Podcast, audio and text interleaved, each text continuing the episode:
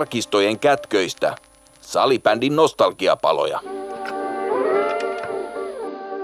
Salibändimuseon nostalgiapalojen 19. jaksossa jatkamme seikkailua Keis Latvian syövereissä.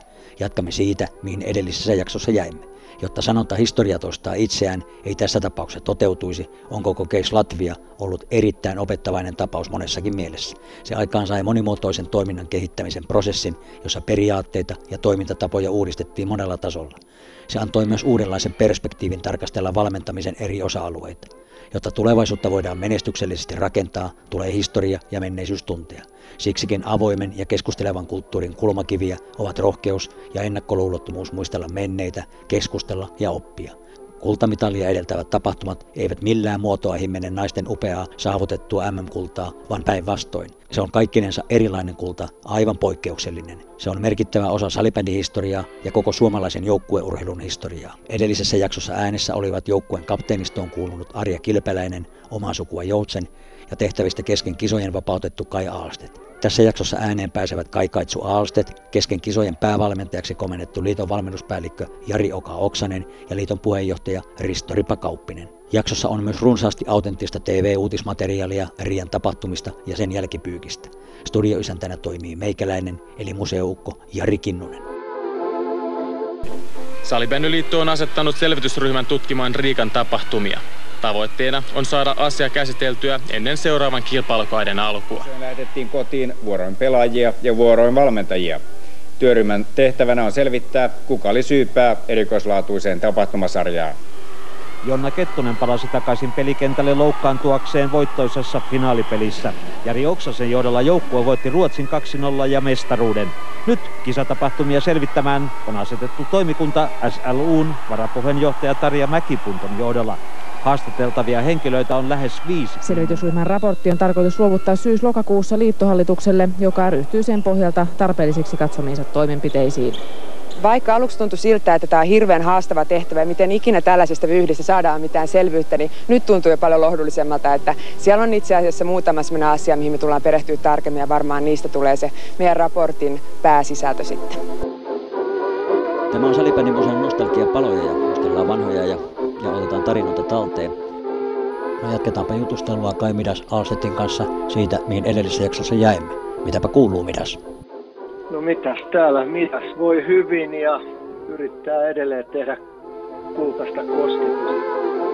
Lopulta toi kuohunta sitten eskaloitui kriisiksi ja, ja kapinaksi, kun päädyitte lähettämään Jonna Kettusen joukkueen tietämättä kesken kisojen Suomeen takaisin. Miten te päädyitte tuohon joukkueen johdon kanssa tuohon ratkaisuun lähettää Kettunen kotiin. Mä ymmärsin, että, että niin kuin kapteenisto oli käynyt keskustelemassa teidän kanssa, että Jonna ei joukkueen niin kuin näkökulmasta ollut ongelma. Ja, ja ne oli ilmeisesti kapteenit jäänyt siihen käsitykseen, että, että, että Jonnaa ei lähetetä kotiin. Ja sitten se kuitenkin niin kuin yö, yöllä tai aamuyöstä oli lähtenyt ja yhtäkkiä hävinnyt paikalta. Niin se ilmeisesti oli se viimeinen pisara sitten, millä tämä koko homma niin kuin eskaloitu. No tähän, tähän mun piti oikein kirjoittaa, oikein käsikirjoitus, että tämä lähtee näin, että no niin, nyt päästään asiaan. Mitä tehdään? Palave- mitäs tehdään palaveri alkoi? Oli, oli kutsunut kaikki joukkueen toimihenkilöt palaveriin illaksi, jossa tehdään planit jatkoa ajatellen. Ja ensimmäinen kysymys oli minulta, että mitä tehdään tapaus Kettunen. Sen verran oli kumminkin suunnitellut asia etukäteen, että työnantaja SSPLn edustaja Jari Oksanen avaa keskustelun ja antaa meille kenties mandaatin jollekin suuntaviivoille avauspuheenvuoro olikin aikamoinen ja kaikilla silmät kuin T-vadit. Jari ilmoittaa korotetulla äänellä, toiset kisat, sama likka, lähetetään Jonna kotiin. Se olikin sitten siinä. Kaikki ilmoittivat saman kannan, itse olin viimeinen. Ja vielä kysyin kaikilta varmasti, kun mennään näin, että onko pientäkään epäilystä, että voitaisiko tehdä jotain muuta. Niin tuli edelleen yhdestä suusta, että kyllä. Itse en kyllä olisi halunnut viedä asiaa näin eteenpäin, mutta kun oli yhteinen tahto niin kova, niin sitten tehtiin tämmöinen ratkaisu. No sitten, sitten tilanne kehittyi siihen suuntaan, että liiton maajoukkuevaliokunnan puheenjohtaja John Lilledun tuli selvittämään vyyhtiä ja sitten hetkeä myöhemmin silloinen liiton puheenjohtaja Risto Kauppinen. Miten sä muistelet tuota, noita kriisihetkiä ja sitä selvi, selvittelyä? Se kaiketi kesti ainakin Kauppisen puheiden mukaan niin, niin 14 tuntia, mitä kaiken kaikkiaan siinä niin kuin asiaa ruodittiin ja koitettiin ratkaisua hakea. Joo. Risto Kauppinen ei edusta mitään sellaisia arvoja, johon mä voin ainakaan samaistua, että kaveri osaa muuta, ei osaa oikeastaan muuta kuin mun mielestä puukottaa kaikki selkeä aina kun vaan tilaisuus tulee. Että se on ihan täys mulle two faces ollut kaikkina näinä aikoina. Tässä on aika surullisia juttuja, en tiedä onko näitä edes koskaan avattu. Et esimerkiksi tuli aukomaan leukoja kovaa ääneen hotellille ja kaiken huipuksi alkoi kiristämään Jänti Jussia, joka oli nuorten pelaajien päävalmentajana ja ilmoitti ihan suoraan, että jos et jää tänne valmentamaan, niin sinut erotetaan myös MJ-pestistä, eli maajoukkuepestistä. Jussi oli kuitenkin mun mielestä niin sanottu ulkopuolinen avustava katsomokoutsi mun omasta pyynnöstä ja oli lojaali mulle ja ilmoitti suoraan, että jos sä lähdet Suomeen, niin olen samassa koneessa, että voit varmasti odottaa sitä häneltä. Sitten mä vaan varoitin kauppista, että voisit käytöksestä, että jos sen teet, niin tuu hakemaan sinut kotoa omin käsin ja siitä, että selvillä, selviä helpolla. Mutta taisi sitten Risto ottaa onkensa sen verran, että huomasi, että oli menty ilmeisesti liian, liian pitkälle asioissa ja Jussi taisi jatkaa pestiä sitten. Kisojen jälkeen toki lähti sitten, sitten niin kuin näistä kisoista pois ja oli lojaali, lojaali siinä vaiheessa, kun Tuukka ja Nurkreeni lähti, että, että Jänö ei enää sinne silloin jäänyt.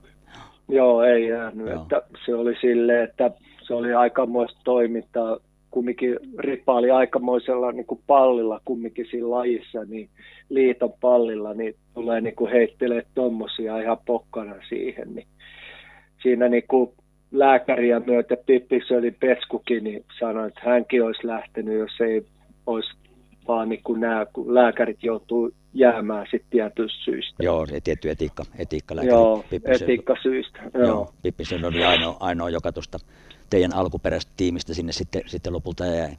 No loppu, lopputuloksena sitten kuitenkin oli, että Suomen joukkueen lopputulos oli, että Suomen joukkueen kisojen jatkumisen ja menestysmahdollisuuksien varmistamisen johdosta puheenjohtaja Kauppinen vapautti sinut päävalmentajan tehtävistä lojallisuussyistä muu joukkue, jotta tuota lääkäri Pippinschöldiä lukuun ottamatta ilmoitti eroavansa tehtävistään kesken kisoja minkälaiset mietteet sulla ton, noiden ratkaisuiden jälkeen oli, että aloitte pakkaamaan kamoja, että lähdetäänpä kotiin vai miten se meni? Joo, ei, ei mitään erikoista. Todettiin vaan, että tämä oli tässä ja en mä ainakaan huolissani sanon, että joukkue ainakin viritetty siihen, siihen formuun, että ne tappelee maailmanmestaruudesta, että voi sanoa, että jopa voittaa sen, että vaikka tämmöinen pieni konflikti tässä on, mutta se on oli mun mielestä viritetty ihan viimeisen päälle joukkue, että siinä ei ole mitään väliä sitten, että kuka, kuka siellä sitten loppupeleissä sitä hommaa vie eteenpäin, että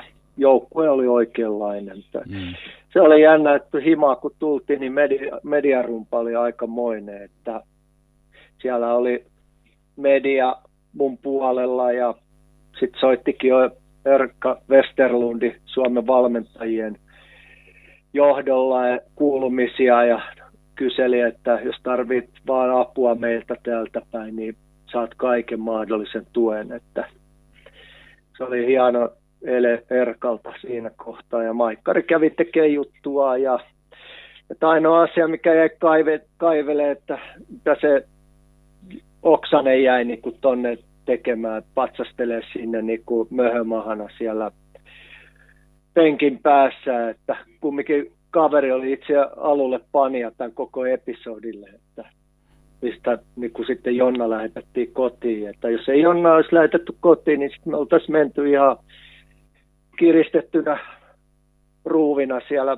homma loppuu ja tultu sitten himaa sieltä, että mm. ei se sen kummempaa, että nyt vaan pääsi liiton oma mies tuohon niin semmoiseen paikkaan vaikuttamaan ja antoi mandaatin tehdä tämän ja se piti sanoa vielä jo niin kuin sitten siitä tuosta Jonna lähettämisestä kotiin, että kun ainoa kone oli sitten se aamu ja kone ja jo Anna tuli kysyä, että mitä tehdään, kun tämä on ainoa kone, että millä sä, mikä lähtee, niin mä sitten sanoin, että annetaan joukkueen nukkua, että kerrotaan asia sitten aamulla, kun homma on ohi, että kun mennyt, niin sitten kun aamupalalla ollaan, niin sitten käydään juttu läpi, mutta se oli jo ehtinyt sitten lähteäkin jo vähän aikaisemmin jo lapasesta sitten.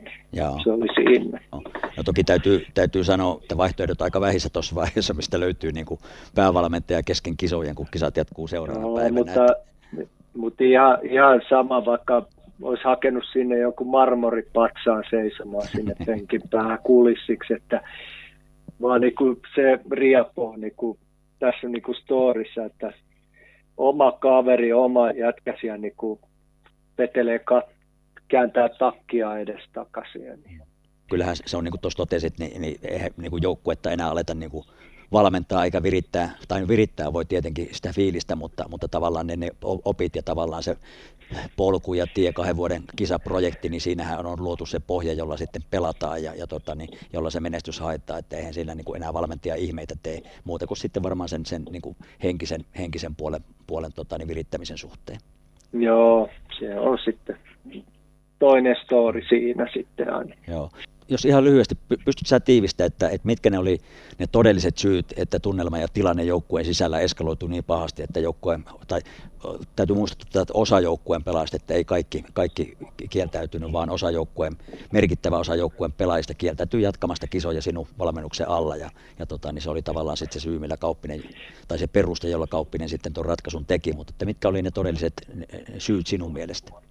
No lyhyesti sanottuna, niin tämä on niin kuin jäänyt aika pienelle painoarvolle, että nyt suuri, suuri yleisö luulee, että koko joukkue on ollut sitä mieltä, että mennään lakkoon. Eihän näin oikeasti ole ollut koskaan, että siellä vain tietty osa pelaajista niin kuin alkoi toimimaan sillä tavalla, että siellä oli aika hankalia tilanteita, että nuoret tyttöparit, joilla sisäisiä riitoja siviilielämän puolelta jo valmiiksi pitkältä aikajanalta, tyttöjen mustasukkaisuusefektit, ne on aika rajuja, kun tilanne eskaloituu. Mä oon sen nähnyt jo siellä jo isona riasana VFT-ajoltakin, mutta siellä likat oli vaan niin fiksuja ja, ja aikuisia, että kesken pelin muutaman kerran pelistä laitoin riitapukarit niin kuin koppiin, että me ette selvittää sinne.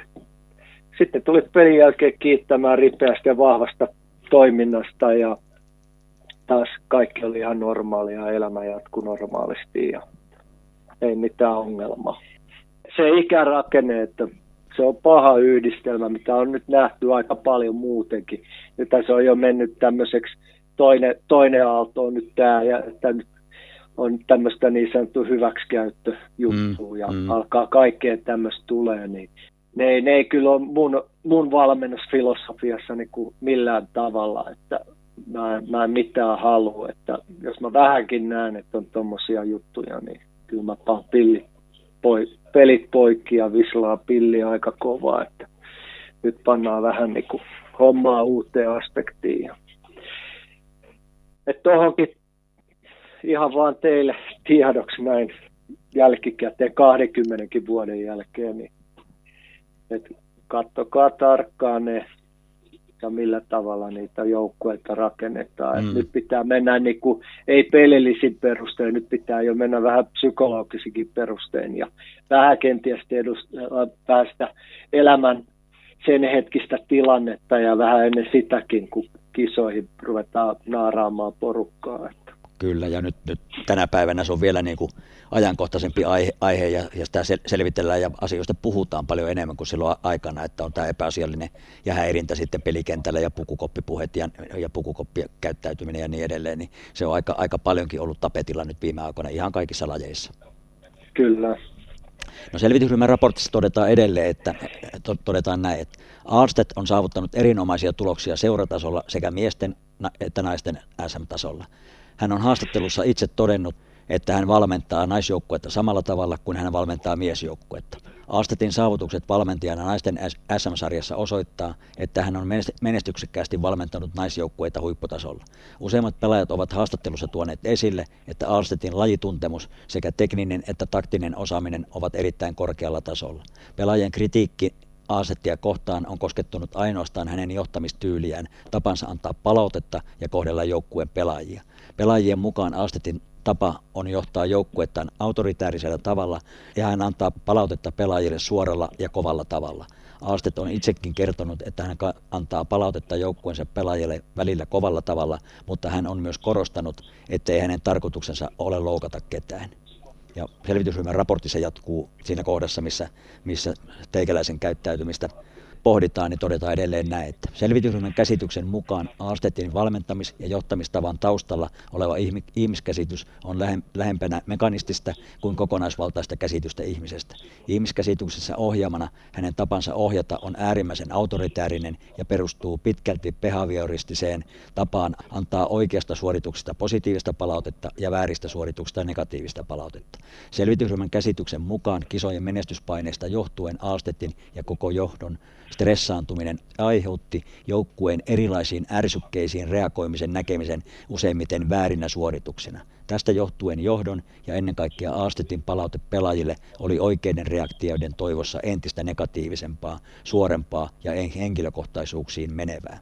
Miten sä itse luonnehtisit, tuossa oli vähän tuommoinen niin, niin sanotusti filosofinen näkökulma sun valmennustyyliin, mutta miten sä itse luonnehtisit omaa valmennusfilosofiaa? No, jos katsotaan tästä siihen perspektiiviin, että paljon mä oon vetänyt pelejä seuratasolla ja sitten ollut siellä sen kahden vuoden projektin maajoukkuetasolla, niin mä voisin melkein sanoa, että jos ei se useamman vuoden aikana ole niin kuin mitään tullut ja sitten tulee yhden kisan aikana, niin aika, aika hepposin perustein tehdään niin kuin sitten tämmöisiä palautteen antoja, juttuja, että sä yhdessä haastattelussa – pysty sanomaan mun pääkoppaa, että mun, mun pitäisi olla useita tunteja jossain semmoisella psykologisissa testeissä ja muissa, että voitaisiin niin tämmöisiä lausuntoja niin kuin antaa. Totuus on se, että eihän mä tarkoituksellisesti rupea sapotoimaan niin kuin omaa toimintaa ja valmennusfilosofiaa ja sitten toimintaperiaatteita ja nyt vielä matkalla MM-kisoihin ja kohti MM-kultataistelua, niin ei siinä ole niin mitään järkeä. Että kyllä mä annan palautetta ja kyllä mä pystyn niin kuin ihan hyvin on pystynyt siellä seuratasolla pelaajien, miespelaajien kanssa toimimaan ja myös naispelaajien kanssa toimimaan ja mitä aikaisemmin ei mitään konfliktia ole ollut. Että tämä nyt kaikki niin kuin jotenkin kaivetaan niin kuin sitten, nyt mä oon tommonen ja tommonen ja entistä negatiivisempaa mennään vaan. Ja, että eihän, mitäs mä nyt tuohon voin sanoa. Mm. Kai siis varmaan noinkin voi olla, mutta itse mä oon kyllä aika paljon eri mieltä, että en mä, kumminkin mä oon päässyt olemaan monessa paikassa mukana ja jos mä yrityselämässä tälleen toimisin, niin mulla ei olisi asiakkaita yhtään. Mm, mm.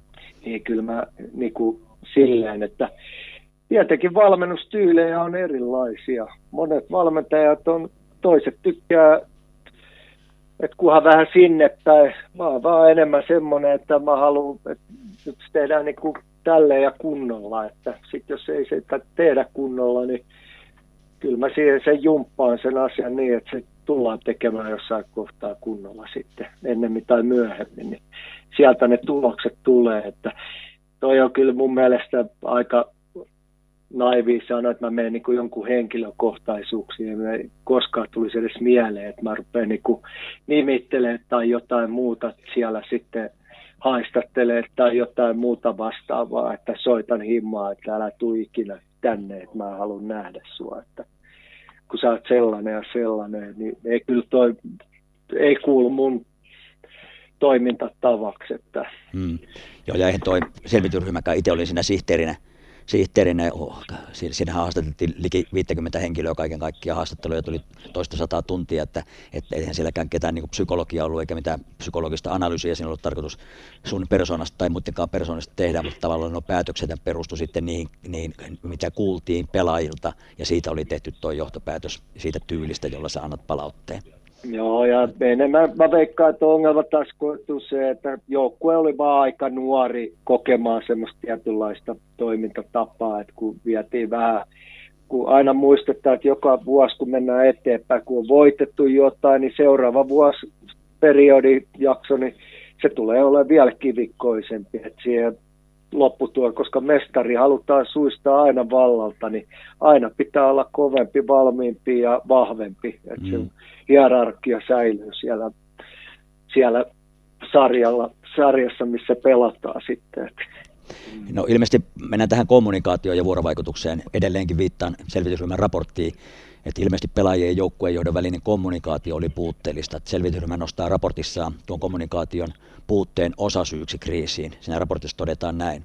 Selvitysryhmän käsityksen mukaan tärkeä osasyy kriisin syventymiseen oli pelaajien ja joukkueen johdon toimivan kommunikaation puute. Pelaajat ja joukkueen johto eivät pystyneet esittämään mielipiteitään toisilleen rakentavalla tavalla, vaan tilanne käristyi päivä päivältä. Pelaajien ja joukkueen johdon välille syntyi kuilu. Syvän kriisin syntymisen laukaisi joukkueen johdon päätös Kettusen kotiin lähettämisestä. Pelaajien mielestä Kettunen ei ollut aiheuttanut minkäänlaista ongelmaa joukkueessa. He eivät halunneet hyväksyä joukkueen johdon päätöstä tai joukkueen johdon esittämiä perusteluja kotiin lähettämisestä. Useat pelaajat ovat haastattelussa tuoneet esille, että joukkueen johto oli ennen kisoja painottanut avoimuuden tärkeyttä ja merkitystä, eli kehottanut pelaajia keskustelemaan joukkueen johdon kanssa mahdollista ongelmista ja että joukkueen johto oli näin ollen pettenyt pelaajat lähettämällä Kettusen, Kettusen kotiin ilman, että asiasta olisi keskusteltu tai edes tiedotettu avoimesti. Miten sä koit tuon kommunikoinnin sen te, teidän niin joukkueen johdon ja pelaajien kesken? O, oliko sun mielestä siinä ongelma? Ei ollut, kun Sussi, Simoliin ja sitten Arja Joutsen, niin ne oli ennen peliä siellä. Meidän huoneessa pidettiin palaveri pelin jälkeen pidettiin palaveri, miten meni, ihan normaalit rutiinit. Ei, ei, tämä on niinku taas jostain haettu niinku tämmöisiä juttuja, että mä veikkaan edelleen, että koko hommaa välttämättä ei olisi tapahtunut, ellei Jari, jos Jari Oksanen olisi pitänyt turpansa kiinni siinä yössä keskustelussa. Niin, niin tässä olisi käynyt.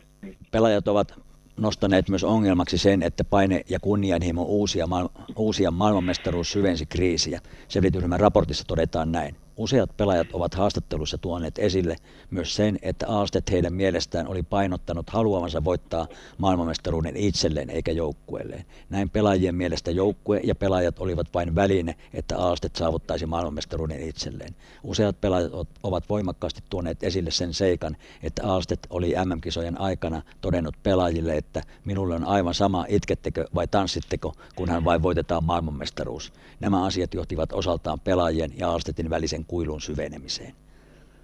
No, no. maajoukkueen kunnianhimoisena päävalmentajana tavoite tietenkin maailmanmestaruudesta on varsin, varsin luonnollinen, mutta koetko, että tuo sun kunnianhimo aiheutti ja sun asente, asenteesi halu voittaa mestaruus aiheuttu kuilun sun ja pelaajien välille?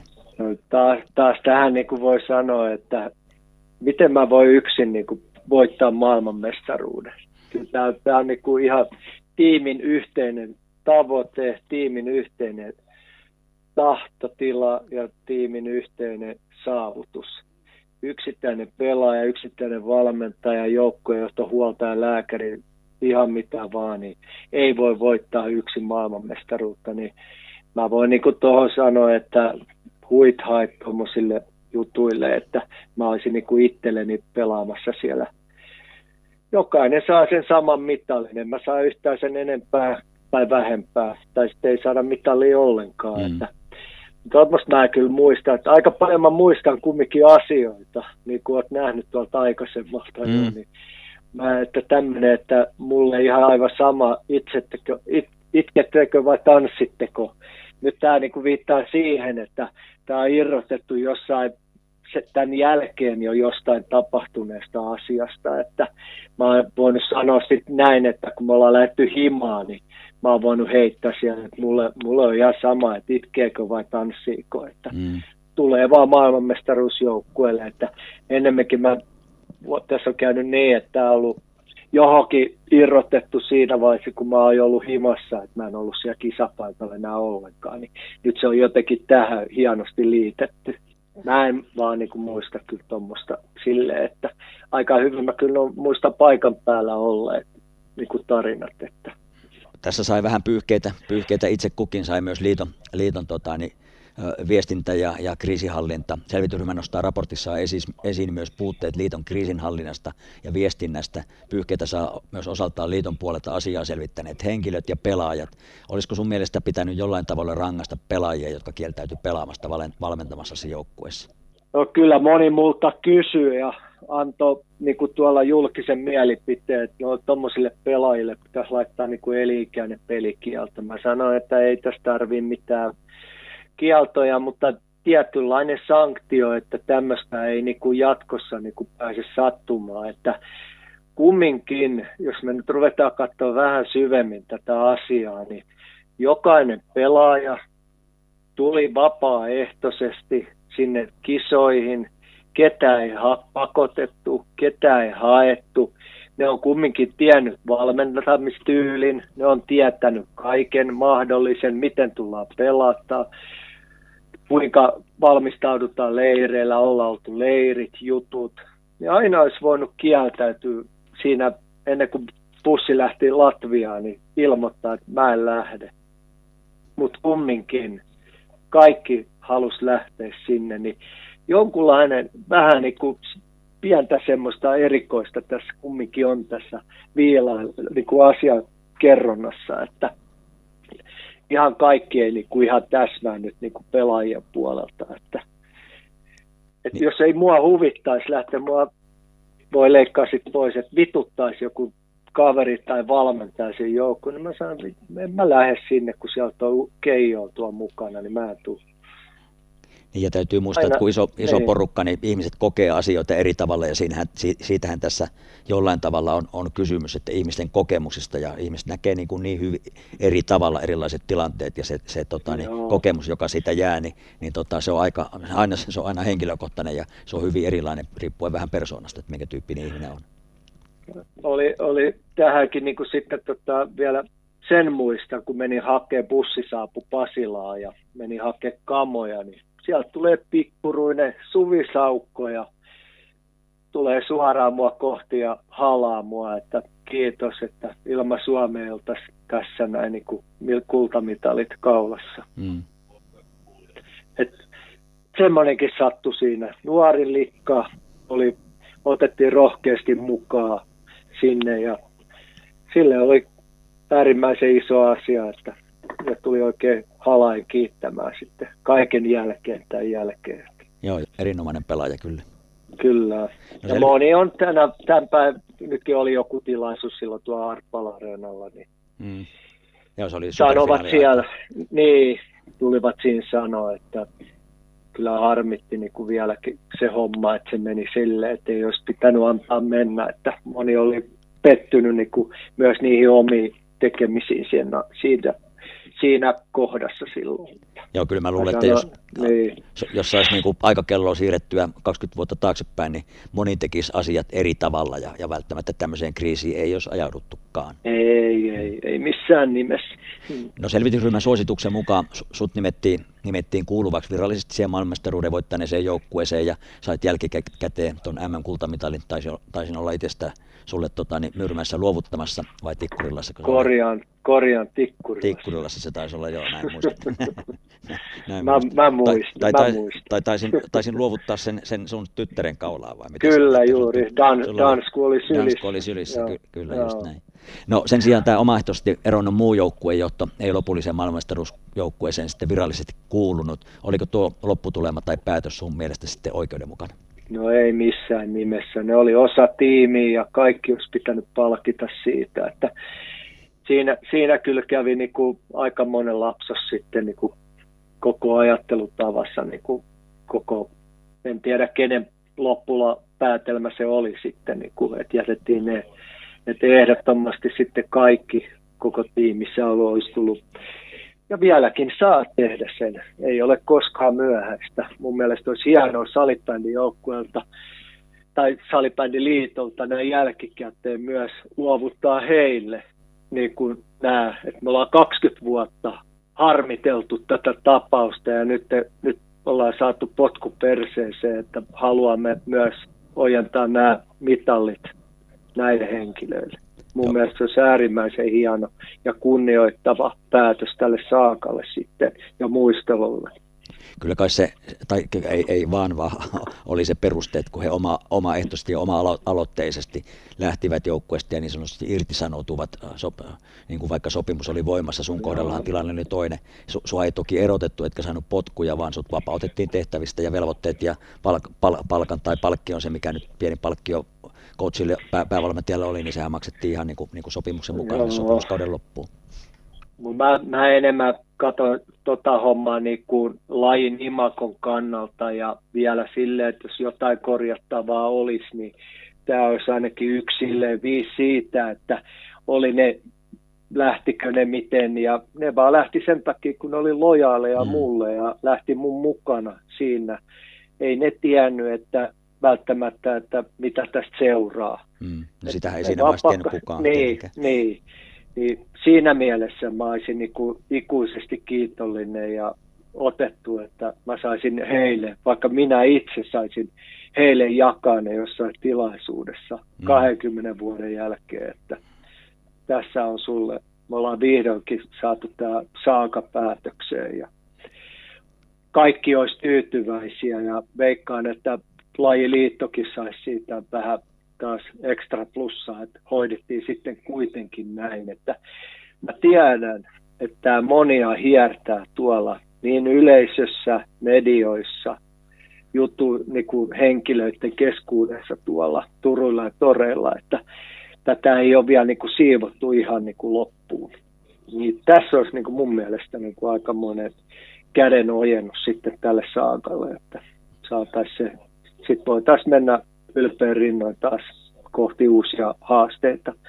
Ehkä sitten sekin voisi tuoda sen, että Midas kutsutaan seuraavaan 20 vuoden jälkeen niin penkin taakse naisten MM-kisajoukkueen apuvalmentajaksi. Miten se mestaruus voi? niin tarvitaan, tarvitaan sitä kultaista kosketusta. niin, Kyllä. Se, sekin on sitten mahdollista. Kyllä.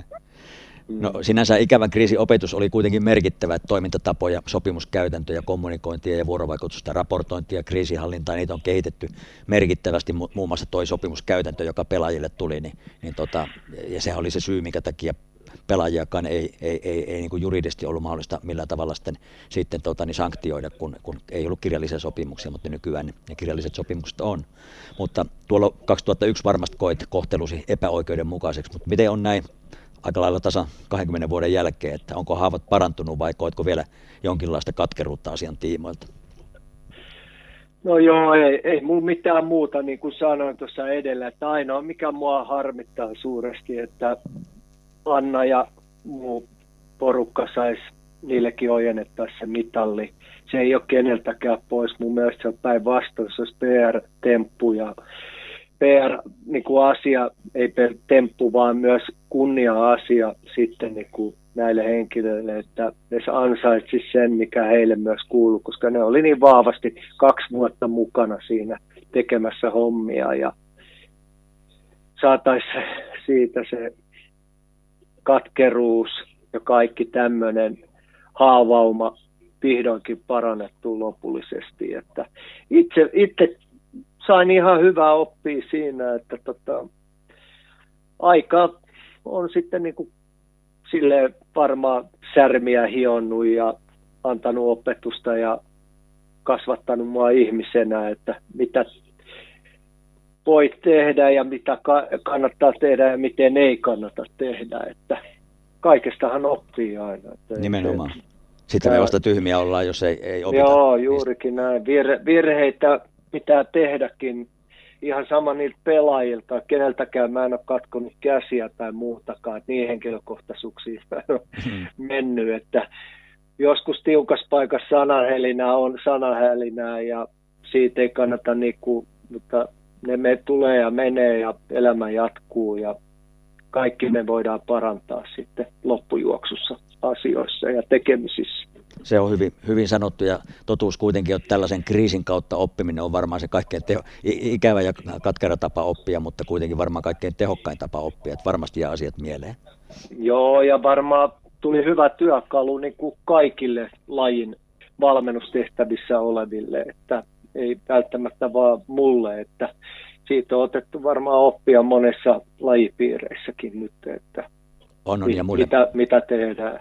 Kyllä, ja monille muillekin lajille, että ei, ei, ei tuohon aikaan mun tietoja jääkiekolla ehkä oli, mutta millään muullakaan lajilla ei pelaajien kanssa ollut sopimuksia, mutta nykyään on varmasti kaikilla nämä, nämä joo, ja, opetus ollut kaikilla. Joo, ja kaikki nämä, nämä doping ja nämä muut rahapelit ja systeemit, niin kun on tullut niin vahvasti mukaan, niin niiden sopimukset kanssa, että kisojen kanssa ei löträtä viinon kanssa ja Kyllä. pelailla uhkapelejä ja omia pelejä ja muuta. Että näitähän on tullut aika paljon. On, on. No varsin räväkässä Antti Helinin kirjoittamassa yliop- ylioppilaslehden jutussa 21.9.2001 todetaan näin. Salibändiliiton järjestämät mestaruusjuhlat olivat edelliskertaa laimeammat ja liiton lehden toimittajan tuomitsevan linja kuvastaa urheilumaailman tuntoja. Miesvalmentajansa hylänneet naispelaajat ovat monen mielestä luopioita. Tapahtumasarjaa on tutkinut kesän ajan riippumaton selvitysryhmä. Sen raportin on määrä ilmestyä lokakuussa. Selvitysryhmän johtaja Tarja Mäkipunto toivoo Latvian MM-kilpailujen tapahtumien herättävän keskustelua siitä, miten naisten urheiluvalmennuksessa päästäisiin eteenpäin. Naisten ja miesten joukkuelaji elämä on erilaista, eivätkä valmennusmetodit aina käy yksin sukupuolten välillä. Selvityksen valmistumista odottaa myös entinen naisten päävalmentaja Kai Aalstet. Hän uskoo Salibändiliiton puheenjohtajan Risto Kauppisen joutuvan sen myötä lankulle ja toivoo maailmanmestari naisille kymmenen vuoden pelikieltoja. Tulen olemaan heille antikristus numero yksi, Aastet lupaa. Kun naiset seuraavan kerran pelaavat kansainvälisillä areenoilla, valmentaja aikoo istua katsomassa liehuttamassa Ruotsin lippua. No miten on? Oletko sä istunut katsomassa heiluttamassa Ruotsin lippua? No, tarinat on tarinoita.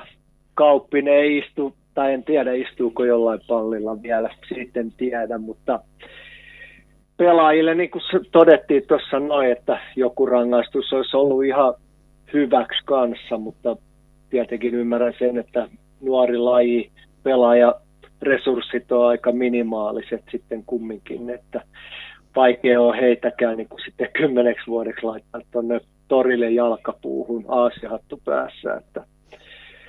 Ja enkä mä nyt ole No antikristuksesta voin näköjään sen verran sanoa, että 20 vuotta on oltu ja edelleen mä oon se ainoa mestari vielä tässä, tai viimeisin mestari. Niin jonkunlainen Kristus tässä sitten. joku karma siitä on, joku karma niin. siitä on jäänyt. To. On näköjään, että lähellä oltu, mutta se ei riitä. Pitää voi astua se viimeinen rappune ja kyllä mä nyt sen verran suomalainen olen, että en mä nyt Ruotsin lippuja ole heiluttamassa, että toi nyt ollut vaan ihan kiva läppä oli tuohon noin sitten kliimaksina tuohon heittää, kun sitä kysyttiin tietyllä tavalla, niin voin, voin lupaa, että on kuule ihan tänään alkaa jälleen kas kummaa Riikassa MM-kisat. Kyllä. MM-kisat, niin tulisikohan sieltä taas MM-kultaa, Kult, että mm. taidaankin koskettaa kuvaruutua. Ja, ja olen kyllä, olen, olen Suomen paita päällä himassa, että ei, ei, ei tarvitse pelätä, että olisi Ruotsin paita päällä. No hei vielä ihan, sanotaan siunatuksi lopuksi, niin miten aktiivisena sä vielä salibändiä seuraat ja vieläkö sanoit tuossa, että golfmailla on, on se tutumpi nyt tällä hetkellä, mutta vieläkö salibändin mailoja löytyy ja pysyykö mailla kädessä?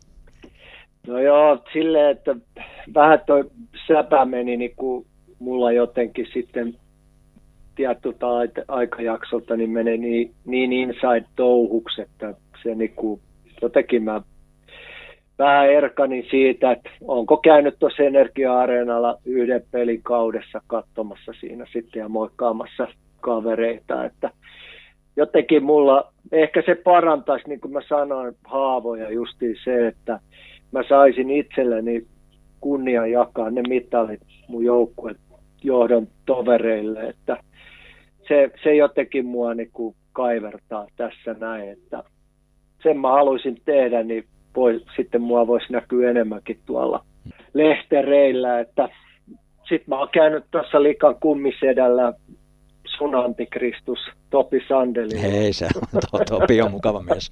niin, Luisahan pelaa ja siinähän niitä mailoja ja on siinä sitten ja maalit siinä, niin aina mä siitä sen otan sen tikun käteen ja näköjään se lähtee aika napasta, napakastikin sinne Sipakovin kenkälaatikkoon se veto edelleen, vaikka ei nyt käle aktiivisesti siinä. Niin vanha sama ylänurkat laulaa siellä. La, la, joo, sulla oli hyvä, sulla oli hyvä veto jo varmaan edelleenkin, joo. että se Kyllä, on vähän se, veressä. Lä, lätkässäkin kun tuo ikispelejä vetää, niin sielläkin niitä maaleja vaan tulee. Ja sielläkin se jotenkin se Sipakovi kenkälaulu, laatikko laulaa ihan yhtä mallikkaasti. Joo, siellä on aina, siellä on aina tilaa. Joo. Hei, näihin, näihin sanoihin on hyvä, hyvä päättää ja ihan mielettömän paljon kiitoksia Kaitsu, Kaitsu sulle ja tota, niin mä toivotan ei muuta kuin aurinkoista ja mukavaa kesää. Joo, kiitos samoin teille kaikille ja myös kuulijoille. Nähdään taas jossain paikassa, niin jos nähdään, niin tulkaa moikkaa. Hymyillään kun nähdään. Jees. Jees. Right. No niin, moro moro. Moikka. Mikä sen työn tulokset sitten tulee oleenkaan, niin niin tulee puhdistaa myöskin ilmaa, että sen jälkeen tiedetään ja, ja voidaan niin kuin rehellisesti sanoa, että mistä tämä johtuu. Miten tämä pääsi nyt tällä kertaa sitten tapahtumaan? En mä halua syytellä ketään, mutta tietysti voi spekuloida sillä, että miten on mahdollista, että, että tota, joukkueen johto ei tunnistanut ongelmia aikaisemmin, koska eihän tämä voi niin kuin päivässä syntyä. Ja sitten toinen asia on se, että miten on mahdollista, että joukkue ei ymmärtänyt vastuutaan, vastuutaan siitä, että ketä he edustaa ja uhkasivat lähteä kotiin ja näin poispäin. Siitäkin taas oppii, että pitää aikaisemmin jo puuttua noihin ja joukkueen ja johdon välit täytyy olla niin hyvät, että niistä uskalletaan mennä sanomaan, kun on jotain epäkohtia. Onko se ylipäätään mahdollista, että joukkue itse voi valita valmentajansa? Ää, mä luulen, että se ei ole mahdollista. Eikä, eikä me sitä valittukaan. Siis, mehän toivottiin kuitenkin, että muu johto olisi jäänyt, että vaikka et se olisi lähtenyt mutta liittohan teki kuitenkin ne päätökset, ei joukkue. Me vaan annettiin oma ehdotus siitä. Meidän täytyy pitää tiivimpää yhteyttä meidän, meidän maajoukkueisiin ja käydä asioita läpi jo niin kuin kauden aikana ja leirityksillä ja kisoissa. Ja, ja myöskin jos vähänkin jotain ongelmia ilmenee, niin puuttua niihin. Tämä on Salibändimuseon nostalgia paloja ja kerätään tarinoita talteen. Jatkamme seikkailuamme Keis Latvian parissa. Nyt mulla on juttukaverina vuoden 2001 toukokuun tapahtumia muistelemassa pikaisen maajoukkueen päävalmentajakomennuksen saanut silloinen liiton koulutus- ja valmennuspäällikkö Jari Oka Oksanen. Mitäpä Oka kuuluu? Kiitos Jari. Oikein hyvää kuuluu. Siis edelleen salibändi hommia liitossa tehdään ja maajoukkueiden tausta-asioita hoidellaan ja tota, muutenkin elämässä menee varsin hyvin, ei, ei ongelmia, että kaikki jees. Eteenpäin, mutta nyt palataan palataan taaksepäin. Eli palataan sinne Latviaan 2001, eli 20 vuoden, aika tasan tarkkaan 20 vuoden, 20 vuoden taakse. Kuinka tiiviisti sinä seurasit tuota MM-kisoja edeltävää aikaa ja joukkueen tekemisiä, eli niitä valmistavia leiriä? No jälkikäteen ajateltuna liian vähän, mutta tota, mä olin mukana, mukana siis, kait, kait sun pyynnöstähän mä olin siellä mukana ja tota, parissa tapahtumassa ennen, ennen tota, kisoja. Ja sillä lailla, jos nyt tietysti kun jälkikäteen on aina helppo miettiä, niin silloin en havainnut mitään viitteitä tulevaan, tulevaan kriisiin. Ja, ja ajattelin, että tämä menee tästä näin, niin kuin oli monia muitakin maajoukkueprojekteja jo ennen sitä seurannut, mutta, mutta en siis tiivisti ollut kahden vuoden aikana mukana, niissä viimeisissä kahdessa kolmessa tapahtumassa olin sitten joukkueen mukana. Oliko näin, että alun perin sun tarkoituksena oli olla joukkueen videokuvaaja ja liiton valmennuspäällikkönä ja sillä tavalla auttaa sitten joukkueen johtoa. Eikö tämä sun rooli alu alkaa näin suunniteltu? Joo, kyllä siis. Mä olin ehtinyt olla jo siihen mennessä muutamankin eri maajoukkueen miesten ja nuorten ja, ja itse asiassa esimerkiksi naistenkin MM-kisoissa 97, niin, niin tota, jo videokuvaus kuului silloin rooliin, roudasin niitä VHS-videoita ja jalustaa, jotka painoi yhteensä varmaan 40 kiloa. Kuvasin ja tein sitten sen ajan välineillä niin kuin joukkueelle haluttuja tämmöisiä videoklippejä. Latvian kisoissahan me oltiin siis päävalmentajan pyynnössä, pyynnöstä, minä ja Jänti Jussi oltiin niin kuin tämmöisiä tarkkailtiin, kuvattiin omat, kuvattiin vastustajat, tehtiin analyysit vastustajista. Että se oli se toimeksianto ja tehtävä silloin niissä kisoissa. Missä vaiheessa kisoja sitten sulla alkoi alko, tota, niin jollain tavalla kellot soimaan, että nyt kaikki ei ole joukkueessa ihan kohillaan? No oikeastaan ihan heti siinä, nyt en muista tarkkaan monta päivää ennen ekaa peliä sinne mentiin, mutta että ihan alkuun ei oikeastaan niin kuin hälyttänyt mikään. No sitten sanotaanko, kun jännitys ja tunnelma tiivistyi, kun eka pelikin läheni, niin mä sanoin sitten ehkä ekana tai päivää ennen ensimmäistä peliä, niin jo, jotain siinä alkoi olemaan semmoista, mitä mä jonkun verran ihmettelin. Ehkä, ehkä voisi kiteyttää sen niin, että musta alkoi tuntumaan siltä, että miten tämä nyt menee, että näissä kisoissahan meillä on niin kaksi joukkuetta, että meillä on pelaajat ja meillä on joukkueen johto. Ja tietyt niin kuin toimenpiteet niin kuin pönkitti vähän sitä ajattelua, mutta okei, siinä oli meillä sitten Jäntin kanssa näiden muiden maiden pelien seuraamista ja muuta, niin en mä siihen sitten niin hirveästi enempää kiinnittänyt huomiota. No sitten alkusarja voittoisan tsekkiottelun jälkeen joukkueen johto piti palaveri. Selvitysryhmän raportissa todetaan näin. Si- siinä vaiheessa oli jo, jo tota, niin, tai olitte ollut ja, ja liiton edustajat, eli maajoukkueen valiokunnan edustaja Lillelund ja, ja kumppanit oli ollut sinun yhteydessä, mutta tässä vaiheessa to, toteat näin. Oksanen myöntää Lillelundille puhelimessa, että joukkueessa on ongelmia. Joukkuejohto pitää palaverin tilanteesta, koska huoltajat ovat mukana palaverissa ohjelmaan kello 19-22 merkitty huollon alkaminen myöhästyy kaksi tuntia. Kapteenit menevät kumpikin vuorollaan tiedustelemaan huollon alkamista. Ja sekä Simolin että Joutsen pyydetään mukaan palaveriin. Palaverin aiheena on Kettusen joukkueessa aiheuttamat ongelmat. Palaverissa keskustellaan ensi kerran vaihtoehdosta lähettää Kettunen kotiin. Kapteenit ilmoittavat, että kotiin lähettäminen ei ole ratkaisu mahdollisiin ongelmiin. Sovitaan, että Aastet ja Kettunen keskustelevat tilanteesta kahden kesken. Aastet ja Kettunen lähtevät selvittämään asioita pizzeriaan. Kaikki suhtautuvat palaveriin toiveikkaasti. Pelaajat menevät nukkumaan ajatellen, että ongelmat ratkeavat. Myöhemmin selviää, että sekä Kettunen että Aastet pitävät palaveria epäonnistuneena. Muu joukkueen johto, lukunottamatta Saari, ruokailee toisaalla – Aastetin ja Kettusen pitäessä palaveria. Aastet liittyy mukaan joukkueen johdon seuraan päätettyään keskustelun Kettusen kanssa. Hän kertoo, että Kettusella ei ole pelihaluja. Myös huolto kertoo Kettusen olevan ongelma. Aastet kertoo lisäksi Kettusen itse haluavansa pois kisoista. Kun Aastetin kanssa muistelimme tuota palaveria, Aastet kertoi, että nimenomaan sinä olit se, joka ehdotti Jonna Kettusen kotiin lähettämistä. Miten sä muistat tuon tilanteen? Öö, siis Aastet kertoi niin kuin sul, vai tässä haastattelussa kertoi näin? Kyllä. Eli siis julkisesti kertoi näin? Kyllä. No aika, aika, aika rankka heitto täytyy sanoa. No, no ensinnäkin nyt kiistän kyllä täysin, että minä olisin päättänyt Jonna Kettusen kotiin lähettämisestä. Ei, ei, ei todellakaan pidä paikkaansa. Se, siis sehän tuli siinä meillä joukkuejohdon palavereista nyt oli mukana muutenkin, en kaikissa, mutta aina osassa. Ja tota, kyllähän siellä keskusteltiin nimenomaan Jonnan aiheuttamista ongelmista, mutta mä en nyt tiedä loppupeleissä, miten isoja ne ongelmat oli. Jonnahan nyt oli räväkkä tyyppi kaiken kaikkiaan, ja suoraan sanoen itsekin ihmettelin siinä ekoissa peleissä tai ekassakin pelissä hänen peluutusta. Siis sillä lailla ihmettelin sitä, että jos muistelee ja ketkä muistaa Jonnan pelityylin, jotka oli niin kuin vauhti nopeus ja ihan käsittämättömän hyvä laukaus ja hänet pannaan seisomaan niin kuin maalin eteen maskipelaajaksi, niin sitä niin kuin lähinnä ihmettelin, mutta se, että tota, se palaveri, mitä siellä sitten Aasted ja Kettunen kahdestaan pitivät ja sen jälkeen sitten äh, sieltä asti tuli koko tämän muun, muun staffi, me oltiin ruokailemassa luoksen, niin ei kyllä minun mieleeni nyt kyllä Aasted joko on kehittänyt jonkun ihan oman tarinan tai, tai muistaa väärin, mutta en, en ainakaan minä päättänyt mitään Kettusen pois lähettämisestä. Joo, ja selvitysryhmä haastatteli 50 henkilöä ja siellä on yli 100 tuntia, niin missään näissä haastattelussakaan ei kyllä, kyllä tällainen näkökulma tule esiin, että tämä oli ihan uusi nä- näkökulma, että et, tota, niin miten, miten tämä päätös on sitten kypsynyt ja sä olit kuitenkin niin kuin, niin kuin tavallaan sivullisena, mutta kuitenkin niin kuin liiton, liiton edustajana, konsulttina ja, ja videokuvaajana ja niin, niin edelleen, että et kai ne niin kuin näin ratkaisevat päätökset pitää sillä joukkueen sisällä tehdä. Kyllä pitää joo, ja siis sehän oli semmoista se oli vähän semmoista vellovaa se koko touhu.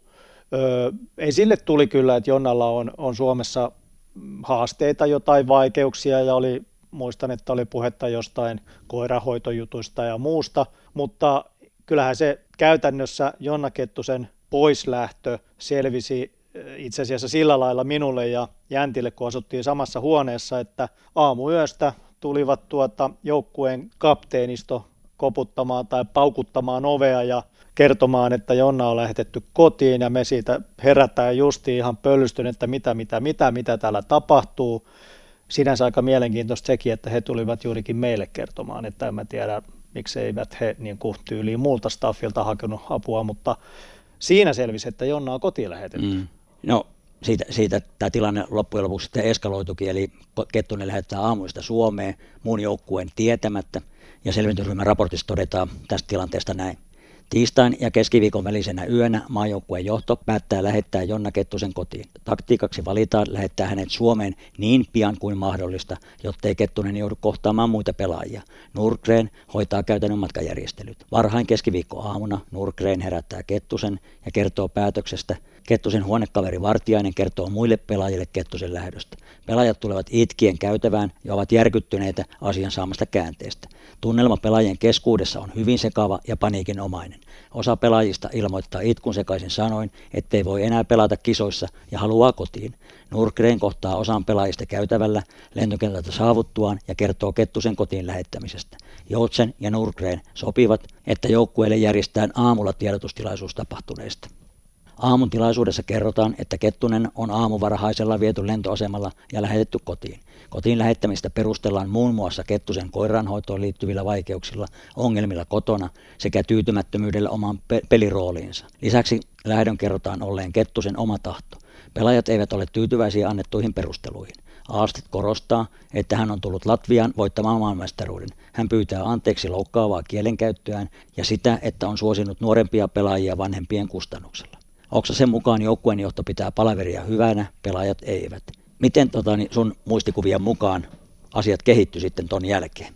Joo, se palaveri, palaveri tosiaan pidettiin ja, ja, ja tota, se oli vähän semmoinen, miten mä sanon, hyvin kliininen informaatiotyyppinen juttu, jossa, jossa tota, Aastet sitten innostui vähän, vähän ehkä niin kuin tavallaan niin johdattelemaan asiaa, asian niin pois siitä Jonnan lähettämisestä ja miksi kisoihin on tultu, mikä sinänsä oli ihan hyvä, että kisoihin on tultu pelaamaan, voittamaan mestaruutta, no okei siinä tapa, tapahtui semmoinenkin pikku harha, harha päävalmentajalle, että hän siinä uhopuheessaan korosti, että kun minä olen tullut tänne voittamaan maailmanmestaruutta, jolloin pelaajista rupesi katselemaan toisia tai jaa, jolloin hän niin korjasi, että ei kun me. Mutta yhtä kaikki niin niin kuin tuossa raportissakin näköjään oli todettu, niin ei se, ei se tyydyttänyt pelaajia, vaan kyllä se oli edelleen hyvin semmoista sekavaa, sekavaa se juttu siis siinä mielessä, että okei, miksi hänet lähetettiin pois ja muuta, mutta eihän se tietysti, niin kuin, siis siitähän se alkoi tavallaan se selvittely, että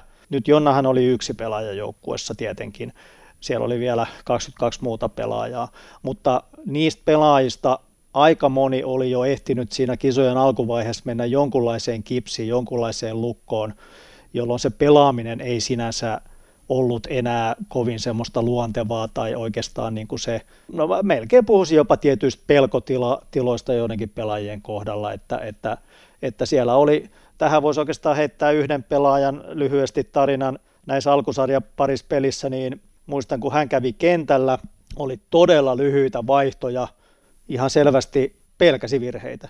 Kentälle muutamia sekunteja, parikymmentä sekkaa pois. Sitten kun tämä tilanne siitä eteni, niin, niin kyseinen pelaaja kisojen päätteeksi valittiin all mm. Mutta että kyllä se jäi niin kuin siinä sen aamupalverin jälkeen niin todella voisiko sanoa epäselväksi ja sekavaksi koko tilanne. No te koititte kuitenkin hakea ratkaisua ja tilanne eskaloitu, eskaloitu aika pahaksi. Maajoukkueen johtoryhmään kuulunut Lilenut, sinä joukkueenjohtaja Nurgren ja apuvalmentaja Heinonen haastattelitte, ja, haastattelitte kompromissit toivossa kaikki pelaajat. Noissa haastatteluissa kysymykset olivat seuraavat näin, tämän raportin mukaan. Pelaajille esitti tällaisia kysymyksiä. Miten ollaan jouduttu tähän tilanteeseen? Mitä nyt pitäisi tehdä? Miten pitäisi toimia Alstetin kanssa – Onko olemassa mitään vaihtoehtoja joukkueen esittämälle epäluottamuslauseelle? Mitä tapahtuu, jos koko joukkueen johto lähtee kisoista? Miten sä muistelet noita pelaajien kanssa haastatteluja? Onko ne kahdenkeskisiä vai, vai miten ne hoidettiin? Niin Joo, siis siellä oli pelaaja kerrallaan ja siinä oli, tota, mä en ole nyt ihan varma, oliko toi lueteltu niin kuin konklaavi haastattelijoita kaikki koko ajan läsnä, mutta tota, joka tapauksessa se, selvästi se oli niin, että tota, iso osa pelaajista oli sitä mieltä, että he eivät voi jatkaa, jos aasteet jatkaa päävalmentaja valmentajan roolissa. Osalle se oli samaa tekevää, että he on tullut tänne pelaamaan. Osa oli sitten vähän niin kuin silleen, että, että, että ei he nyt oikein osaa tässä sanoa. Ei siinä niin kuin, sitten niin kuin, siinä oli aika monta kysymystä ja tuli pelaajille. Ja pela, täytyy muistaa, että pelaajat oli siellä tullut pelaamaan ja yhtäkkiä he joutuisi ottamaan kantaa aika isoihinkin kysymyksiin. Että niin kuin sanottu, niin osa, osa otti aika selkeästi kantaa, osa oli vähän sille vaiheella, että miten tästä nyt, mutta et todella, en muista lukumäärää, mutta selkeästi suurin osa oli sitä mieltä, että ei he pysty eikä halua jatkaa, jos, jos Aastet jatkaa valmentaja. No sitten tuli liiton puheenjohtaja Kauppinen saapuu paikalle ja edelleen selvitysryhmän raportissa todetaan näin. Kauppinen pitää palaverin Lillerundin ja Oksasen kanssa. Hän on aiemmin ilmoittanut, että mitään päätöksiä ei saa tehdä ennen hänen saapumistaan. Kauppinen keskustelee johdon kanssa eri ratkaisuvaihtoehdoista ja kertoo heille myös oman mielipiteensä, jonka mukaan hän ei voi ymmärtää eikä hyväksyä sitä, että joukkue erottaisi valmentajansa. Sen jälkeen Kauppinen pitää palaverin pelaajien kanssa.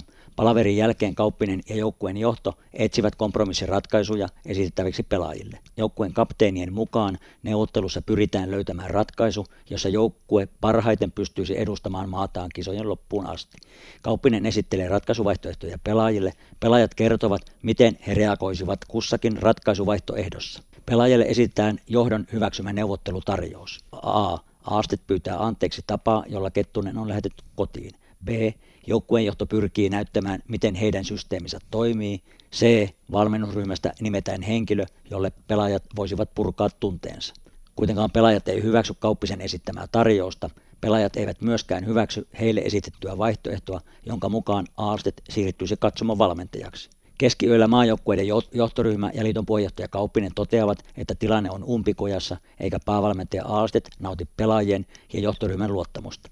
Kultuaan johtoryhmää ja sen mielipiteen liiton puheenjohtaja Kauppinen päätti luottamuspulan takia vapauttaa Aastetin päävalmentajan tehtävistä. Miten kun olit paikalla, niin miten joukkue reagoi tuohon päätökseen?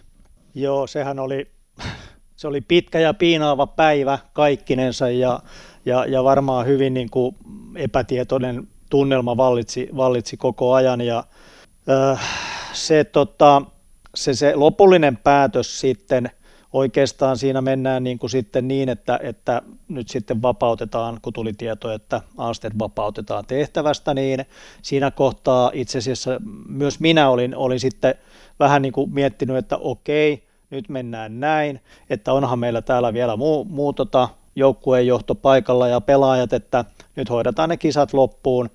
Itse asiassa sitten rupesi selviämään, että ei siellä ole ketään muuta joukkueen johtoa enää paikalla, mutta se, mä nyt en muista tarkkaan, milloin, milloin nämä kaikki sieltä sitten lähti, mutta tota, sanotaan, että muist, itse asiassa muistan semmoisen hyvinkin siinä sitten, sitten kun, tota, kun, kun he olivat lähteneet ja, ja, ja tota, olin sitten jo ottanut tavallaan siinä vähän joukkuetta haltuun ja, ja, ja kokoonnuttiin siellä hotellilla pitämään jonkunlaista palaveria ja itsekin ajattelin ensin, että käydään vähän niin kuin, kun pelejähän oli tulossa, että vähän taktiikkaa, kävin ehkä kaksi minuuttia taktiikkaa tätä, että on ihan turhaa puhua tässä mitään taktiikkaa. Ja tota, mennään sinne ulos sen hotellin vieressä oli todella iso nurmikenttä, varmaan kahden kolme jalkapallokenttä kokoinen kenttä. Mulla sattui olemaan golfvälineet mukana, kun siinä ennen kisoja ehti, ehdittiin kerran käydä pelaa golfia, mutta sittenpä ei paljon golfvälineisiin koskettukaan. Sitten mä ajattelin siinä ihan extempore keksin, että nyt näille pelaajille pitää saada ihan jotain muuta ajateltavaa ja oletin, että kukaan ei oikeastaan osaa golfia. Mä löin kaikki mun mailat ja kaikki pallot, mitä mulla oli ja ne meni muksiin sitä. Mä keksin siitä lennosta jotain kisoja siellä viheriöllä tai siellä nurmella ja nehän sitten rupesi innostua vähän siitä ja keskittyi sen aikaa sitten siihen pallon tuloksena oli se, että ne taisi hävittää kaikki mun pallot, mutta ei sen väliä. Ja tota, mutta sitten se hetki, kun me kokoonnuttiin sen puolen tunnin golfsession jälkeen siihen yhteen ja joku sitten kysyi, että miten tämä nyt on, että ollaanko me nyt täällä vaan, että onko täällä enää niin kuin ketään muita, muita niin kuin valmennusta ja staffia ja Mä sitten katson kelloa ja totesin, että no niiden kone on kyllä nyt jo lähtenyt. Niin muistan jollain lailla sen hetken, kun, miten sitä voisi kuvailla se, kun se on niin, että pelaajat oli tiiviissä nipussa ja ikään kuin semmoinen jonkunlainen tumma pilvi nousi ylös ja aurinko rupesi paistaa ja ne rupesi niin kuin vähitellen siitä, että no niin, nyt painetaan nämä kisat loppuun. Ja, ja et se oli jännä momentumi siinä, mitä, mitä, mikä on jäänyt mulle hyvin mieleen kyllä. Joo, siinä paino tuo Itävalta-peli, joka oli runkosarjan viimeinen peli, niin siihen nimitettiin sitten väliaikainen valmennustiimi. Sä olit päävalmentajana siinä ja Itävalta-pelin jälkeen ennen välierää nimitettiin sitten uusi joukkuejohto virallisesti. Selvitysryhmän raportissa todetaan näin. SSPLn puheenjohtaja Kauppisen ja toiminnanjohtaja Kinnusen päätöksellä asetetaan joukkueelle uusi johto Jari Oksanen päävalmentajana, Risto Kauppinen apuvalmentajana, Kimmo Saarinen joukkueenjohtajana ja Katri Salminen huoltajana. Soiteltiin kyllä, muistan, kun Ripan kanssa oltiin yhteydessä, niin soitettiin Tampereen suuntaan ja haettiin vaihtoehtoja. Välierät paino päälle ja kisat jatkuu ja kovin niin kuin suurta kartoitusta ei, ei, ei lähdetty niin kuin valmentaja, päävalmentajatehtävistä tekemään ja sä olit liiton valmennuspäällikkönä paikan päällä, niin oli aika luonteva luonteva ratkaisu, nopea ratkaisu. En muista, miten, miten se meni, mutta varmaan sulta kysyttiin, että ootko halukas tai su- suostusitko ottaa, ottaa vai miten sun työsopimus todetaan, että hoitaa työnantaja muita, joo, joo. työnantaja muita antamia tehtäviä. Näin, näinhän siellä työsopimus varmaan todetaan, joo siis kyllä tota, mulle sitä niin sanotusti ehdotettiin, kyllä mä sain niin kuin hetken miettiä ja ja, ja itse, mä mietin sen aika nopeasti niin, että, että tota, miksi tänne kisoihin on tultu. Tänne on tultu pelaamaan. Tänne on niin kuin 23 pelaajaa, jo, joille osalle se on niin kuin ehkä uran, uran niin kuin huipennus pelata MM-kisoissa, pyrkii menestymään siellä. Ja, ja mun oma, oma niin kuin, mä niin kuin hetkeekään niin kuin epäröinyt sitä, että ketä varten niin kuin joukkueenjohto siellä on pelaajia varten. Ja sitten mietin sitä, että koska minä nyt olin yhtäkkiä huomasin, että minä olen ainoa henkilö, joka niin kuin siitä staffista, joka oli paikalla, niin ylipäätään on, on niin kuin jäljellä. Niin siihen sekasortoiseen tilanteeseen en nähnyt järkevänä, että olisi otettu joku vielä ulkopuolinen valmentaja.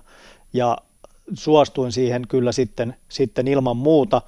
Ja tota, ei se nyt siinä hetkessä mä, mä sen niin kuin, mä, se, se mun täytyy kyllä sanoa, sanoa että tota, mä en silloin ymmärtänyt, enkä mä ymmärrä vieläkään, minkä takia tämä muu joukkuejohto sieltä lähti. Ö, on puhuttu lojaalisuudesta, kysymys kuuluu lojaali kenelle, tässä tapauksessa näköjään päävalmentajalle – mutta mä en niin kuin näe mitään muuta, muuta niin kuin järkevää vaihtoehtoa ylipäätään ennen ja jälkeen Latvian, Latvian keissin, että pitäähän niin kuin sen joukkuejohdon olla lojaali ja palvella sitä varten, että ne pelaajat siellä pärjää. Ja musta se oli omituinen tilanne. Mä yritin sieltä paria staffiin kuuluvaa puhua ympäri, että jää, jääkää nyt tänne, mutta, mutta ei, se, ei se sitten onnistu sen verran haluan tästä nyt vielä niin sanotusti heittää, että, että Juha Jäntti, jonka kanssa mä olin siellä sitten tekemässä tätä muuta tehtävää ja hän joutui myöskin lähtemään, mutta hän ei lähtenyt nyt kyllä ihan niin, kuin niin sanotusti omasta tahdosta. Se lähtö Jussille oli todella vaikea, vaikea paikka, mutta ei, ei nyt mennä siihen, mitkä syyt siihen vaikutti, mutta hän todella olisi halunnut jäädä. Joo, ja paljon on puhuttu siitä lojaliteetista, mutta se on puhuttu yhteen suuntaan, ja hienosti totesit tuossa, että, että lojaliteettia on myös pelaajien suuntaan, ja, ja, ja pelaajia vartenhan tämä peli on, ja, ja pelaajia varten kisoja järjestetään, että, että nyt, nyt tässä, tässä tapauksessa tämä lojaliteetti oli, koski niin kuin pelkästään päävalmentajaa kohtaan, ja, ja tota, niin pelaajat sitten siinä, siinä mielessä jäi niin sanotusti heitteille, ja tässä täytyy korostaa myös sitä, että tosiaan tuo sinun nimittäminen päävalmentajaksi sitten, sitten ei ollut sinun aloite, vaan, vaan se tuli nimenomaan Ristolta ja minulta. Kyllä näin se, näin se oli. Ei varmaan ollut helppo tilanne ja helppo homma hypätä kesken kriisissä olevan joukkueen päävalmentajan tehtävää, että oli varmaan aika no, haasteellista.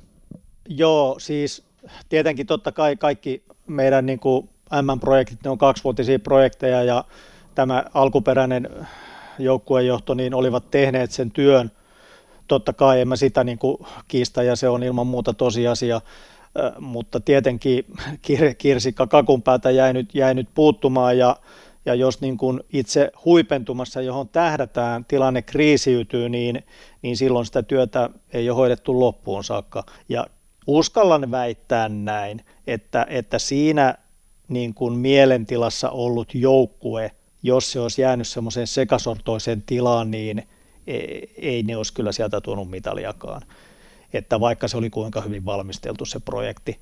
Että mulle nyt sitten jäi siihen tämmöinen jonkunlainen yhtenäistämisen rooli, johon mä nyt niin kuin siihen kes, siinä keskityinkin. En niinkään niin kuin pelilliseen ajatteluun tai taktiikkaan, vaan kyllä ihan siihen psyykkaamiseen ja siihen itsetunnon kohottamiseen, mitä, mitä se joukkue siinä, siinä tilassa tarvitsi. Sitten onneksi viimeisessä alkusarjapelissä oli helppo vastustaja ja lähti tulemaan onnistumisia ja se niin kuin, sitä kautta lähti myös se peli sitten laukeamaan omiin, omiin niin kuin omiin. Miten tuollainen extempore valittu joukkueenjohtaja ja Kimmo Saarinen joukkueenjohtajana Tampereelta ja, ja Teikäläinen sitten sieltä liiton valmentaja, valmennuspäällikön roolissa ja liiton puheenjohtaja valmentajan roolissa, niin minkälainen roolitus teillä oli sitten tuossa välieräotteluissa ja finaalissa, jos, mm. jotka oli sitten voittosia ja toiton kulla? Joo, siis joo, se oli, se oli hienoa, että Kimmo, Kimmo Saarinen tuli sinne ja pääsi hoitelemaan vähän. Meillähän siinä vikas alkuserä, ja itse asiassa sitten niissä loppupeleissäkin, kun siihen aikaan oli 23 pelaajaa, kaikki ei mahtunut edes pöytäkirjaan, niin tota, pelaajat otti ilman muuta niin kuin tämmöistä huollon roolia siinä, ketä ei ollut pelillä, ja, ja, ja Kimmo hoiteli siinä sitten niitä muita juoksevia juttuja. No sitten okei, okay, Ripaha oli siinä niin kuin nimetty valmentajaksi, mutta sittenhän me, eihän Ripahan ei sitten sit kuitenkin totesitte, että se on ehkä parempi, että hän ei siinä roolissa niin kuin varsinaisesti tule penkille tai ole, että kyllä mä siinä niin kuin yksilö olin valmentajana.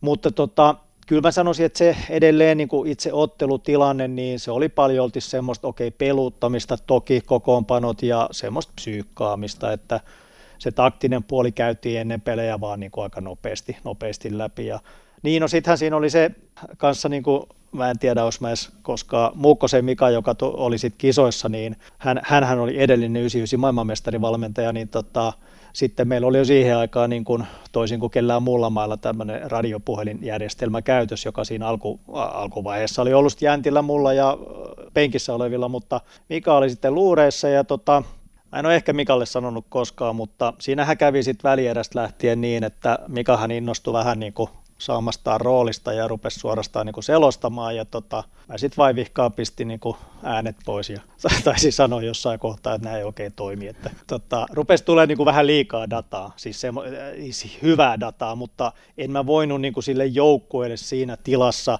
lähteä tämmöisiä taktisia yksityiskohtia ihan hirveästi edes syöttämään. Hmm.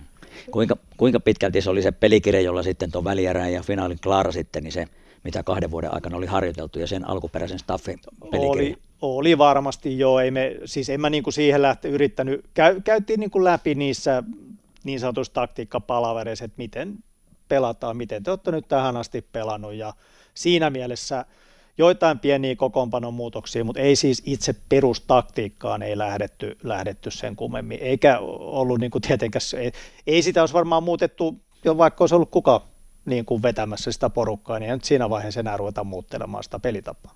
Joo, ja kyllä kai se sitten on, on, on tuommoinen, vapau, kriisi ja siitä vapautuminen, niin kai se on sitten, joka, joka sitten niin kuin pelaajatkin puhkes kukkaan ja sitten, sitten tota, niin ne onnistu olemaan se paras minänsä sillä hetkellä. He uskalsi si- siitä, siitä, siitä, siitähän siinä oli pitkälti kysymys. He uskalsi tuoda, he uskalsi heittäytyä ja tuoda kaiken sen, mitä he osaa, kun siinä alkuvaiheessa he, eivät valitettavasti uskaltaneet. Mm.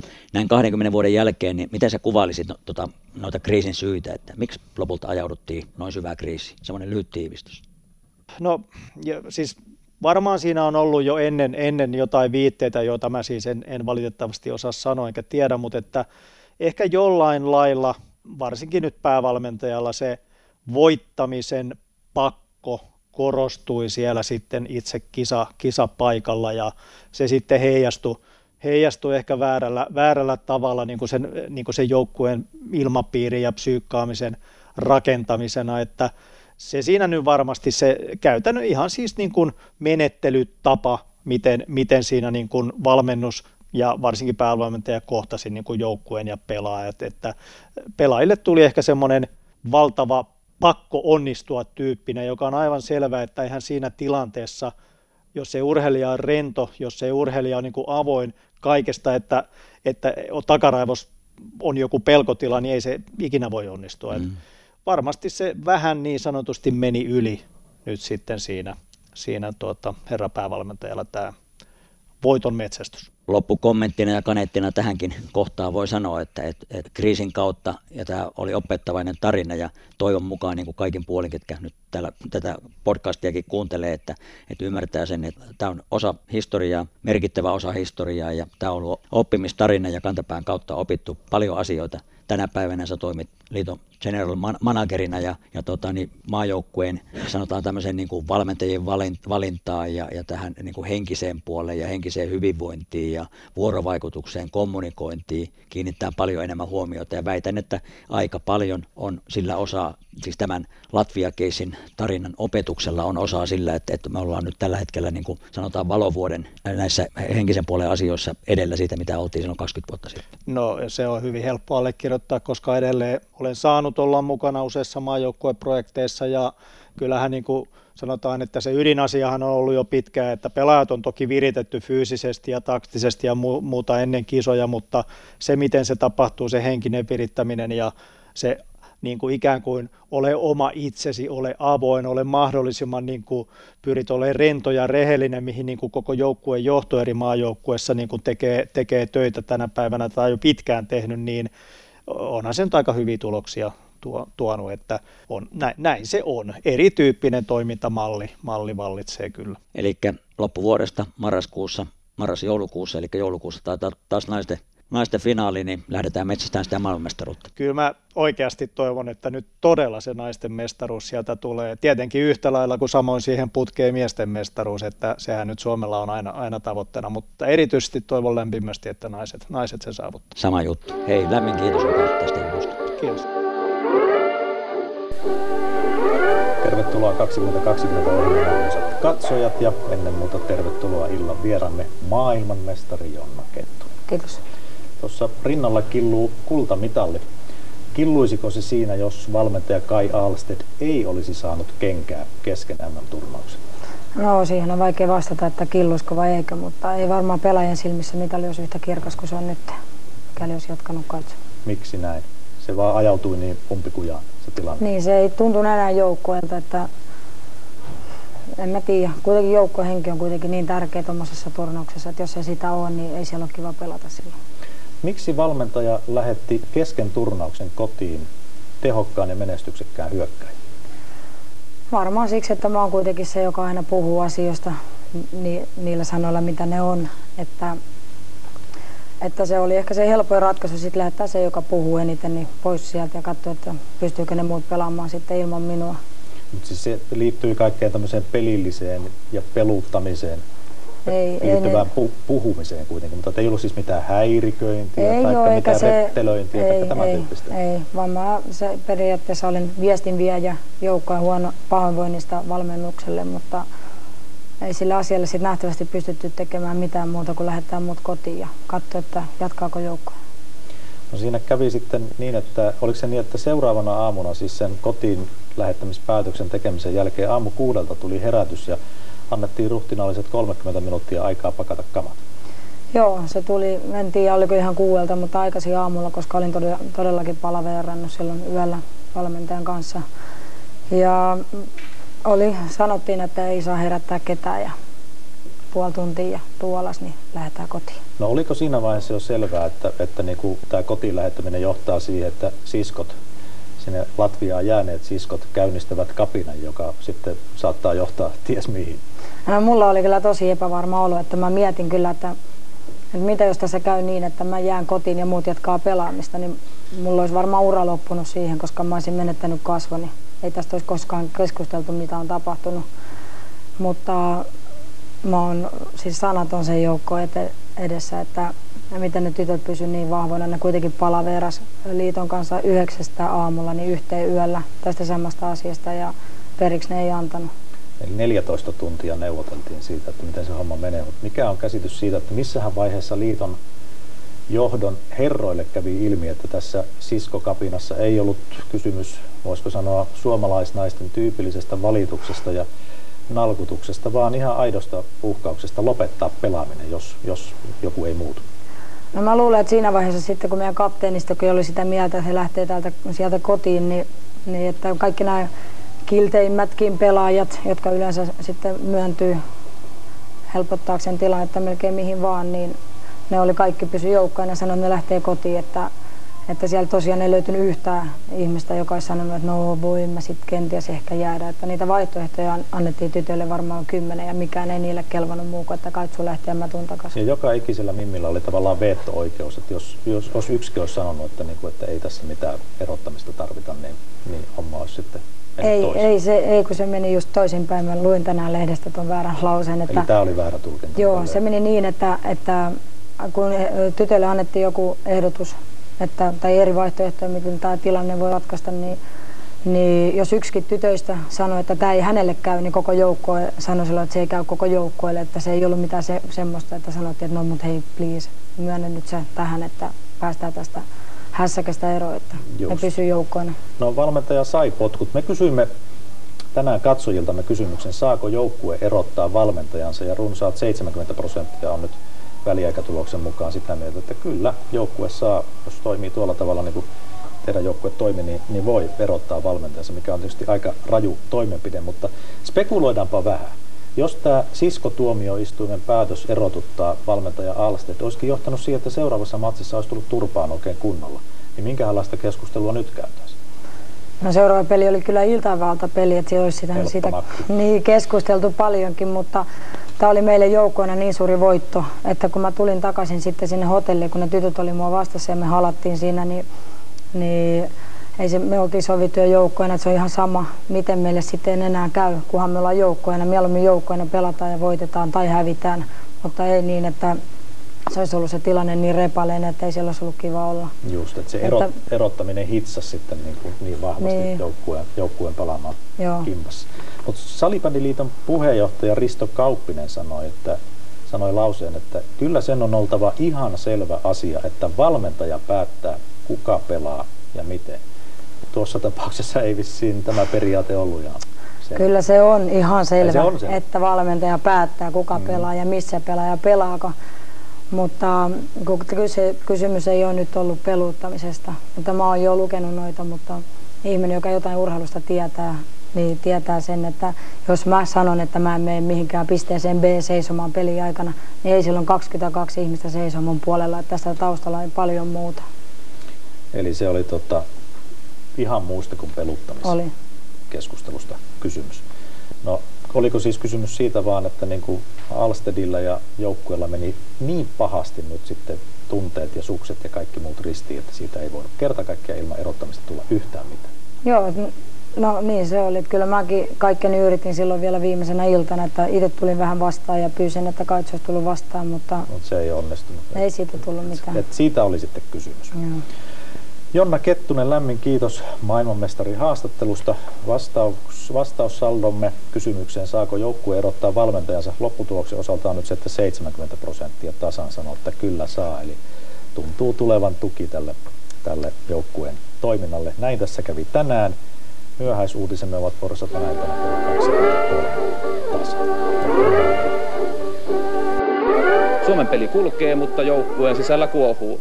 Päävalmentaja Kai Aalsted erotettiin eilen yllättäen voittoisan tsekkiottelun jälkeen. Joukko ilmoitti, että he, he eivät enää luota päävalmentajansa ja edes yli puolen kestäneiden selvittelyiden jälkeen, niin mulla oli tilanne, jossa piti valita, joko meillä on joukko, joka pelaa, tai meillä on pelkkä joukkueenjohto jäljellä täällä Riikassa, ja haluttiin jatkaa turnausta, ja näin tässä sitten kävi. Mistä tämä eri purain on lähtenyt liikkeelle? No vaikka asiaa eilen selvitettiin yhteensä kaiken kaikkiaan 14 tuntia, niin mä en pysty tuohon kysymykseen etenkään vastaamaan. Selonteon mukaan taustalla oli monia syitä, eikä yksittäisiä syyllisiä edes etsitty.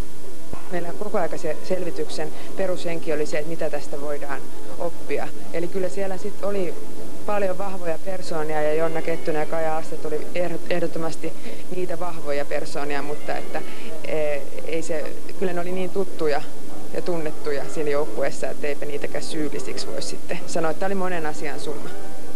Selvityksessä todettiin, että valmentaja Aastetin työtapa oli joukkueelle liian autoritäärinen ja Salibändiliiton toiminta todellisen kriisin puhjettua liian harkitsematonta. Eronen joukkuejohdon liitto katsoo selvästi laiminlyöneen sopimusvelvoitteensa, mutta ei vaadi heiltä korvauksia. Maajoukkueen pelaajien käytös kieltäytyä ryhmänä pelaamasta on moraalisesti arveluttavaa, mutta oikeudellisesti liitto on voimaton. Siksi yksi muutoksista, joihin liitto nyt ryhtyy, on kirjallisten pelaajasopimusten tekeminen. Pelaajien kanssa tullaan, tullaan toteuttamaan jo omia MM-kisoihin 2002 kirjalliset sopimukset. Tietenkin yksi, mistä ollaan jo otettu opiksi, on, on valmentajan valintaprosessi. Öö, se tullaan, tullaan jatkossa ja ollaan toteutettu jo poikien maajoukkueen valmentajan osalta niin hyvin, hyvin tota, niin paljon perusteellisemmin, mitä muun muassa kaksi vuotta sitten, jolloin asettia valittiin.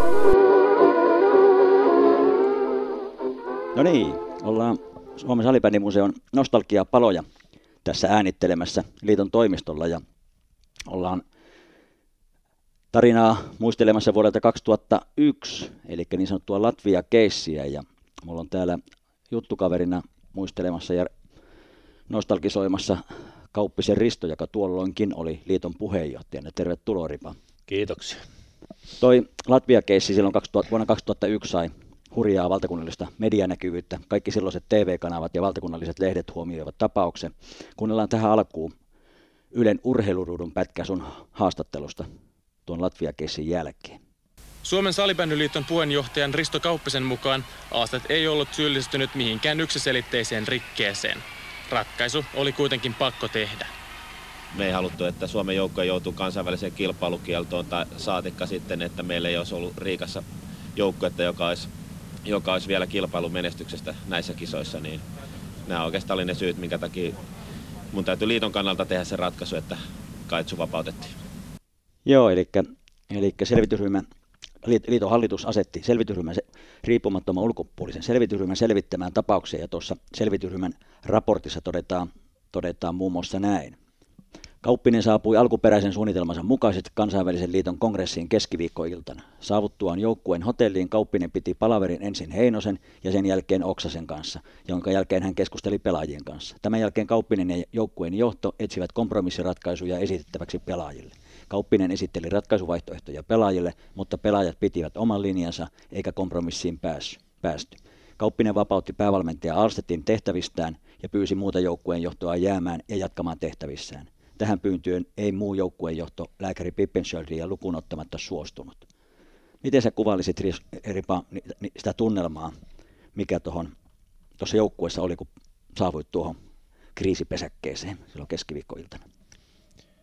Mä sain ensimmäisen puhelun iltapäivällä silloin keskiviikkona, kun oli lähdössä töistä, töistä ja kohti lentokenttää, että nyt on, nyt on tällainen iso kriisitilanne naisten maajoukkueen sisällä menossa ja, ja hämmästyin tietysti, että mistä tämmöinen, mistä voi olla kyse, kysymys. Ja siinä itse asiassa soitinkin jo Latvian ensimmä, ensimmäisen puhelun ja sain niin kuin ens, ensi, ensi, ensi tietoa itselleni siitä, että missä siellä mennään. Ja sitten, ää, ää, mutta tota, kyllä, kyllä silloinkin oli vielä niin semmoinen epäuskoinen olo, että voiko tämä olla mahdollista. Sitten illalla, illalla sitten saavuin, saavuin sen Latviaan ja varmaan suoraan menin sinne naisten maajoukkueen hotellille, joka onneksi oli tämmöinen joukkueelle varattu täysin oma, oma pieni hotelli, hotelli eli, eli siellä oli sikäli hyvä asioita, asioita varmaan keskenään sitten ratkoa. Pääsin sinne ja tota, ensin, ensin tosi, niin kuin tuossa äsken sanottiin, niin keskustelin joukkueen johtajan kanssa ja liiton valmennuspäällikön kanssa, joka oli joukkueen mukana, mukana ja sain, sain tilanteesta tietoa ja mutta kyllä se, kun astui sinne hotelliin sisään, niin äh, kyllä siinä niin kuin on yksi elämäni tämmöisiä niin kuin epäuskoisimpia hetkiä, että, että tota, siellä sekä näin, että kuulin, kuulin kuinka huonosti joukkue voi ja kuinka, kuinka, kuinka nuoret ja vanhemmatkin pelaajat itkivät, itkivät siellä ryhmissä pareina tai, tai tota, yks, yksinään ja, ja kun siellä, siellä kuljeskeli käytävillä, niin tämä oli niin kuin se vallitseva olotila, voisi sanoa näin, ja taisinpa verrata sitä jossain, jossain antamassani lausunnossa, että olo oli kun olisi tullut kauhujen, kauhujen taloon. Eli kyllä se säväytti ja, ja tota, li, liikautti kovastikin, mutta siinä tietysti piti alkaa kuitenkin sitä asiaa hoitamaan, hoitamaan välittömästi. Joo, tuossa selvitysryhmän raportissakin todetaan näin, että pelaajien käyttäytyminen saavutti paikoin jo, jo hysteerisiä piirteitä, jossa rationaalinen toiminta oli varsin rajattua.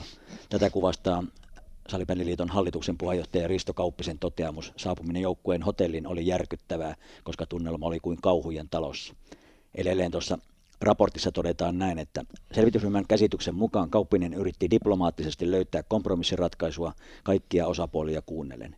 Kauppinen päätyi vapauttamaan päävalmentajan tehtävistään perustelunaan urheilullisen, urheilullisen menestymismahdollisuuden säilyttämisellä MM-kisoissa ja uhka kansainvälisen liiton mahdollista sanktioista, mikäli kisat olisi jouduttu jättämään kesken. IFFn sääntöjen mukaiset rangaistukset, rangaistukset olisivat kesken kisojen tapahtuvalle luovuttamiselle olleet muun muassa kahden vuoden osallistumiskielto kaikkiin IFFn turnauksiin sekä enintään 30 000 Sveitsin frangin suuruinen sakkomaksu. Kauppinen on haastattelussa myös tuonut esille näkemyksensä, että kisat ovat pelaajia varten.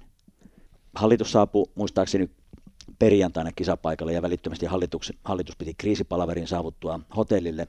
Miten tuo muu hallitus suhtautuu sinun päätökseen vapauttaa Aastet tehtävistään, kun hallituksen kanssa sitten yhdessä asiaa spekuloitti?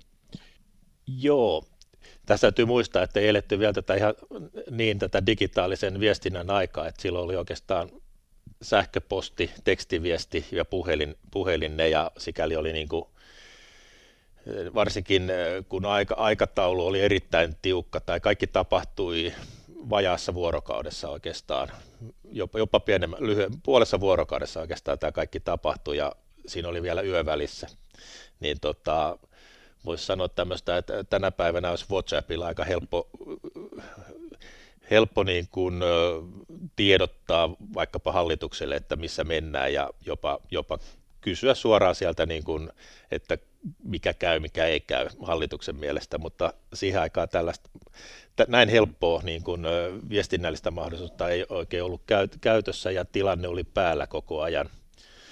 Kyllä mä muistan sen, että, että itseänikin vähän jännitti, että olin, olin, olin tehnyt tämmöisen niin kuin, aika, aika lailla itsenäisen ratkaisun. Kyllä mä varmaan joidenkin kanssa olin puhunut, puhunut ja, ja siinä oli niin kuin yhteistyötä tehty useamman henkilön kanssa, mutta, mutta koko hallitus ei ollut asiaa käsitellyt ja pikkasen jännitti tietysti itsekin, itseänikin sitten, kun hallitus tuli koolle ja asiaa käytiin läpi. Ja kyllä mä muistan sen, että ei se niin kuin mitenkään läpihuutojuttuna mennyt, vaan kyllä siinä käytiin niin kuin ihan, ihan perinpohjainen keskustelu, jonka tuloksena sitten hallitus oli sitä mieltä, että tehdyt päätökset siinä tilanteessa on ollut oikeita ja hallitus kuittasi, kuittasi nämä päätökset ja tota, sikäli niin tota, sain niin kuin henkäistä, henkäistä helpotuksesta.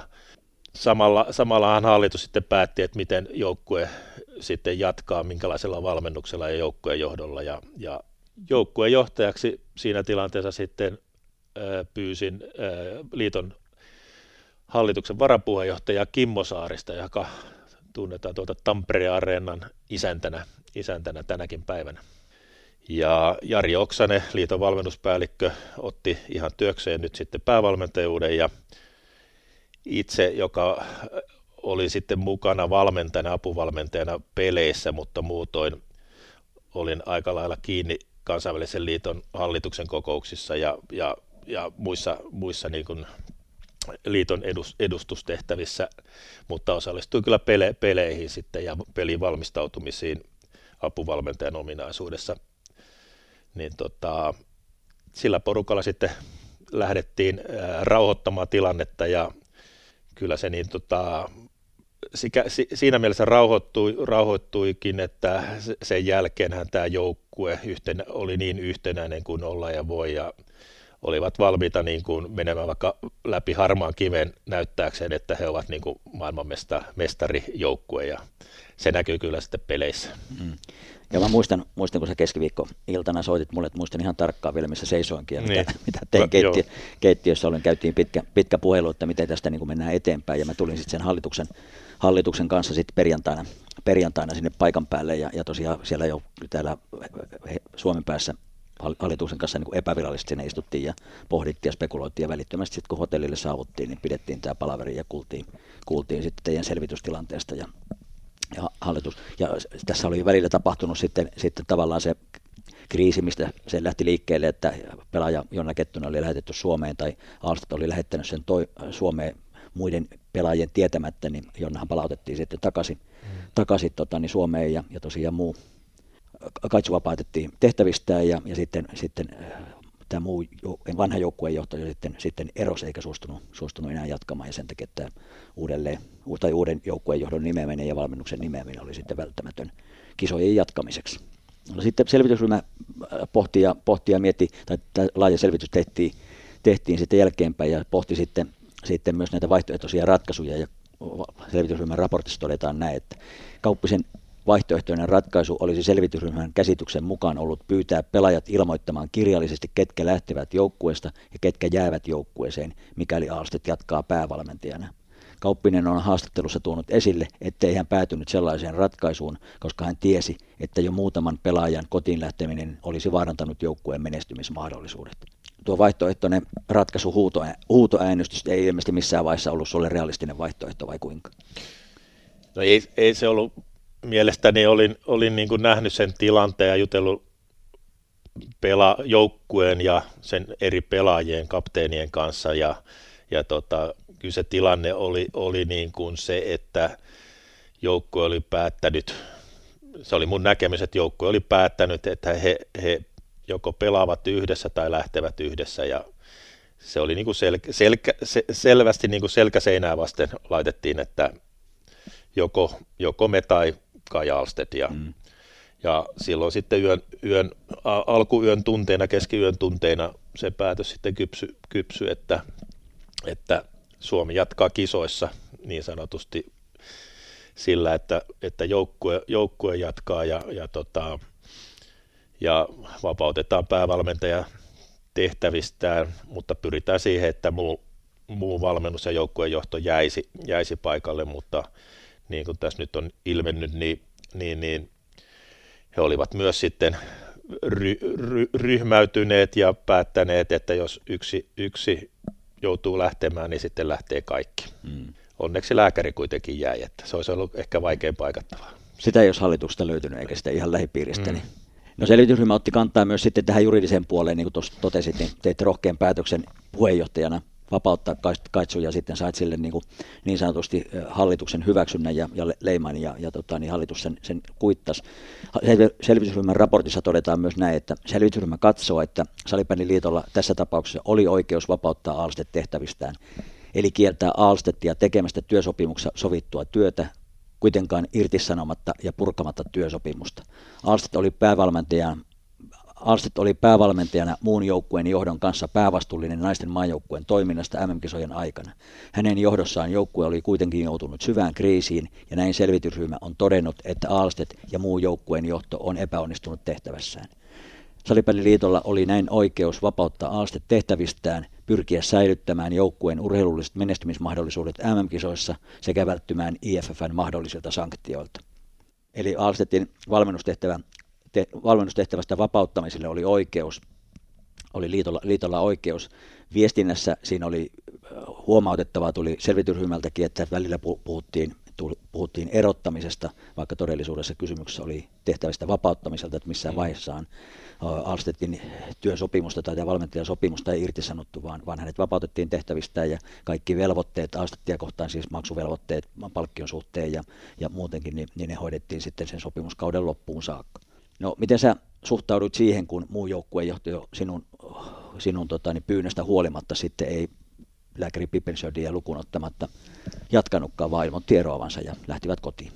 No tietysti se, se yl, yl, yl, yllätti ja oli, oli tietysti pettynytkin, että siellä oli henkilöitä, joilla oli sopimuskin siitä, siitä tehtynä, että he hoitavat sitä tehtävää. Eli, eli nythän, nythän siinä kävi sitten niin, että he yksipuolisesti irtisanoivat sopimuksen mutta eipä siinä ollut aikaa sitä jäädä kauheasti, kauheasti tota, voivot, voivottelemaan. Yritin kyllä vielä sitten seuraavana päivänä tai aamulla vielä sitten yritin, yritin ainakin Heinosta ja Jänttiä koska näin, että siinä olisi ollut joukkueenjohtaja ja valmentaja, valmentaja niin kuin meillä, meillä, meillä niin kuin jatkamaan, jatkamaan hommia, hommia, mutta hekin olivat sitten tietysti ihmiset pitävät yleensä lupauksensa toisille ja, ja tota, tässäkin tapauksessa he, heidän niin kuin päätös ja lupaukset toisilleen pitivät. Siinä sitten yöllä, yöllä niin tota, yksi, yksi, yksi, mitä en, en itse asiassa muistanut sille selvitysryhmällekään kertoa, niin silloin yöllähän me soitettiin myös he, Suomeen päin. Voin sanoa näin, että Tampereen suunnalle ja kysyttiin, että saataisiko me sieltä valmentaja, valmentajajoukkueelle, mutta se, se ei nyt ainakaan sillä yöllisellä puhelulla sitten onnistunut ja siinä sitten nopeasti päädyttiin, että se ensimmäinen ää, runkosarjan peli sitten vedet, vedetään, vedetään tota, niin sanotusti käytettävissä olevin ja omin voimin, että tota, ja kunnes sitten päädyttiin se loppukisojen aikaiseen mm-hmm. kokoonpanoon.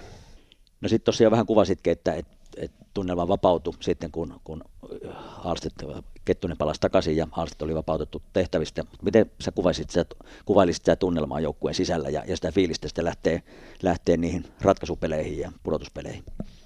Kyllähän siinä pyrittiin tämmöiseen kaikenlaiseen rentouteen ja, ja, ja, ja siihen, että ajatukset saadaan ö, tuleviin peleihin ja, ja tota, niin kuin voisi sanoa, että haluttiin, että henkisesti ei rasiteta pelaajia ainakaan yhtään sen enempää, mitä he olivat jo kokeneet, että, tota, että lisää, lisää ei oikein siihen voinut kaataa, kaataa, kaataa enempää niin kuin murhetta ja harmia, harmia. Ja, no nyt täytyy sanoa, että itse en ollut sen joukkueen mukana niin kuin, niin kuin 24 tuntia päivässä, kuten Jari Oksa, Oksanen ja Saarisen Kimmo olivat, että, että, että, että, että osallistui muihin, muihin tehtäviin. Ja, mu, mutta kyllä se oli niin kuin se joukkuehan, kun sitten jouk- otteluihin valmistauduttiin, niin sehän oli niin kuin täynnä itseluottamusta ja, ja, ja niin kuin joukkuehenkeä ja, ja todellakin olivat valmiita juoksemaan vaikka läpi harmaan kiven, että voitto tulee. Mm.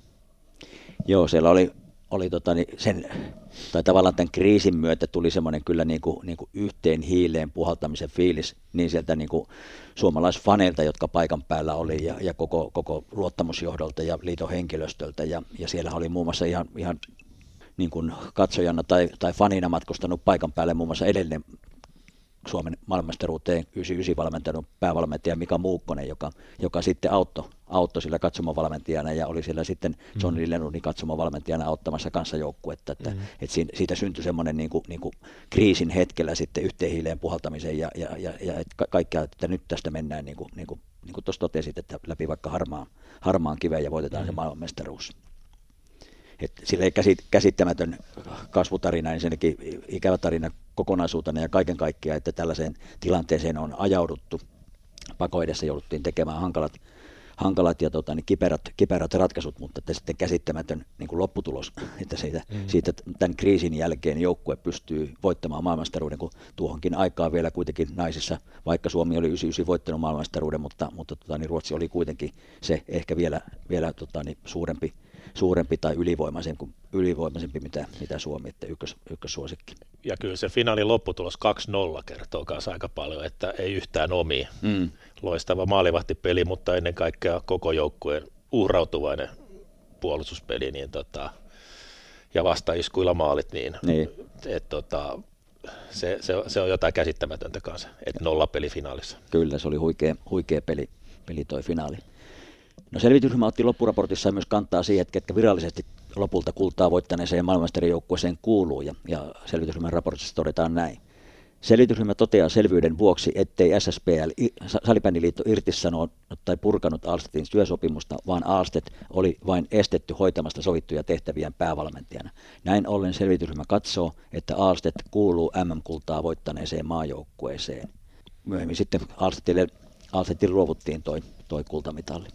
Sen lisäksi maailmanstarijoukkueeseen kuuluivat kaikki pelaajat, lääkäriksi jäänyt Pippinschöld, uusi johto, eli Oksane, sinä, Ripa ja joukkuejohtaja Saarinen sekä huoltaja Salminen. Tehtävistä eronnut vanha valmennusjohtaja huolto lukuun ottamatta Aastettia ei maailmanmestaruutta ansainnut. Oliko tuo ratkaisu sun mielestä oikeudenmukainen? No pakkohan on tyytyä selvitysryhmän ra- raportin näkemyksiin ja, ja, ja tota, no joo on se sikäli, että he omatoimisesti niin kuin lähtivät ja rikkoivat sen sopimuksen, mikä heillä oli, oli, että kaikilla ei tainnut olla sopimusta, mutta ne, joilla oli sopimus, niin tavallaan rikkoivat sen mm. sopimuksen ja sitä kautta ei, ei, ei tota, sitten ansa, ansaitse mitalia. Tosin, tosin tota, totta kai he olivat työn, työn tehneet aina sinne, sinne sitten lähes runkosarjan loppuun asti kahden vuoden projekti, että e, e, on sekin niin kuin kova kohtalo, mm. voisi sanoa näin. Että monesti sanotaan, että, että tota, en päivääkään vaihtaisi pois, niin kyllä, kyllä nyt tätä muistellessa, niin tämä on ehkä yksi tapahtuma, jonka voisin vaihtaa, vaihtaa pois, että, että, että tota, yksi, yksi niin kuin inhottavin, inhottavin keissi, mitä on päässyt ratkomaan. Mm. Että, tota, mutta sellaista se on vastuuhommissa. Niin, pakko, näin, näin, se, näin se on, että pitää tehdä tiukkoja päätöksiä. Ja kyllähän totuus on, että et, et tietenkin tällä alkuperäisen joukkueen johdon metodeilla, ja, tai ei metodeilla, vaan tavallaan niillä pelisysteemeillä, ja niillä siinä mentiin, mentiin sitten, että, että metodit oli väärät, mutta, mutta varmasti niin kuin, niin kuin parissa päivässä ei sitä niin kuin pelisysteemiä ja, ja tavallaan sitä, sitä siinä muuteta, vaan, vaan mm. ehkä tämä joukkueen fiilis ja, ja sitten se, että, että haluttiin, haluttiin todellisuudessa voittaa. No sitten selvitystyöryhmä ottaa myös kantaa sitten niin kuin pelaajien rooliin ja pelaajien käyttäytymiseen, ja raportissa todetaan näin. Kun maajoukkueen pelaajilla on vain suullinen tai konkludenttinen sopimus Salibändiliiton kanssa maajoukkueen tehtävistään, selvitysryhmä katsoo, ettei voida näyttää, että pelaajat ja Salibändiliitto olisivat sopineet siitä, että kilpailusääntöjen rangaistussääntöjä tulisi soveltaa maajoukkuetoimintaan. Näin ollen selvitysryhmä katsoo, ettei ole oikeudellisia edellytyksiä rangaista pelaajia, vaikka heidän katsottaisiin toimineen moitittavalla tavalla. Kuinka moitittavana sä pidit tai pidät tuota pelaajien kieltäytymistä ja olisiko kieltäytyneet pelaajat jollain tavalla ansainneet jonkin rangaistuksen? No, kun tämä keissi mun tietoon tuli ja, ja tota, niin tota, kyllähän mä olin heti sitä mieltä, että eihän pelaajat valitse, valitse valmentajaa. Et, tota, ja liittohallitushan oli itse tehnyt päätöksen valitessaan Kai Aastedin päävalmentajaksi. Voisin sanoa, että jopa tuntien hänen valmennustyylinsä, ja, mutta tota, mestaruuden jälkeen haluttiin toinen mestaruus ja silloin nähtiin, että tota, Kai Aasted olisi se oikea, henki, oikea päävalmentaja tuoma, tuomaan mestaruuden uudelleen Suomeen.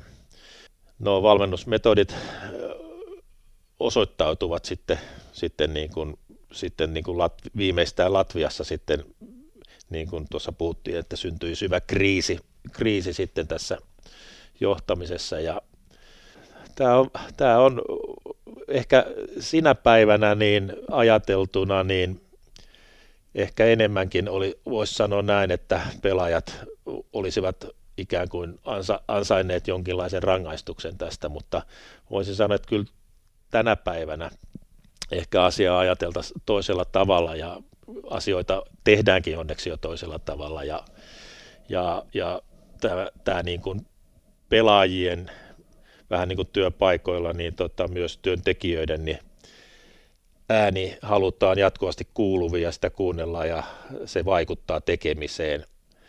Et tota, ehkä tänä päivänä on niitä kanavia aikaisemmin jo vaikuttaa, ja, mutta sinä päivänä niitä ei ollut ja tämähän on täysin äärimmäinen teko, teko, teko mitä, mihin se joukkue sitten ryhtyi, mutta kyllä se tietysti, että ei, eihän kukaan tuollaiseen ryhdy, ryhdy niin kuin huvikseen tai, tai, tai vain kiusallaan mm. juuri, että, että niin kuin nyt me ei vaan tykätä susta, vaan kyllä siellä oli jo niin kuin ihan, voisi sanoa, syvät, syvät terveydellisetkin riskit olemassa niin kuin mielenterveyden puolella. Ensin, ensin varmaan pienemmällä ryhmällä, mutta sitten jo lähes koko joukkueella. Et, et, en osaa sanoa, olisiko pitänyt vai ei loppujen lopuksi niin kuin rangaista. Mm.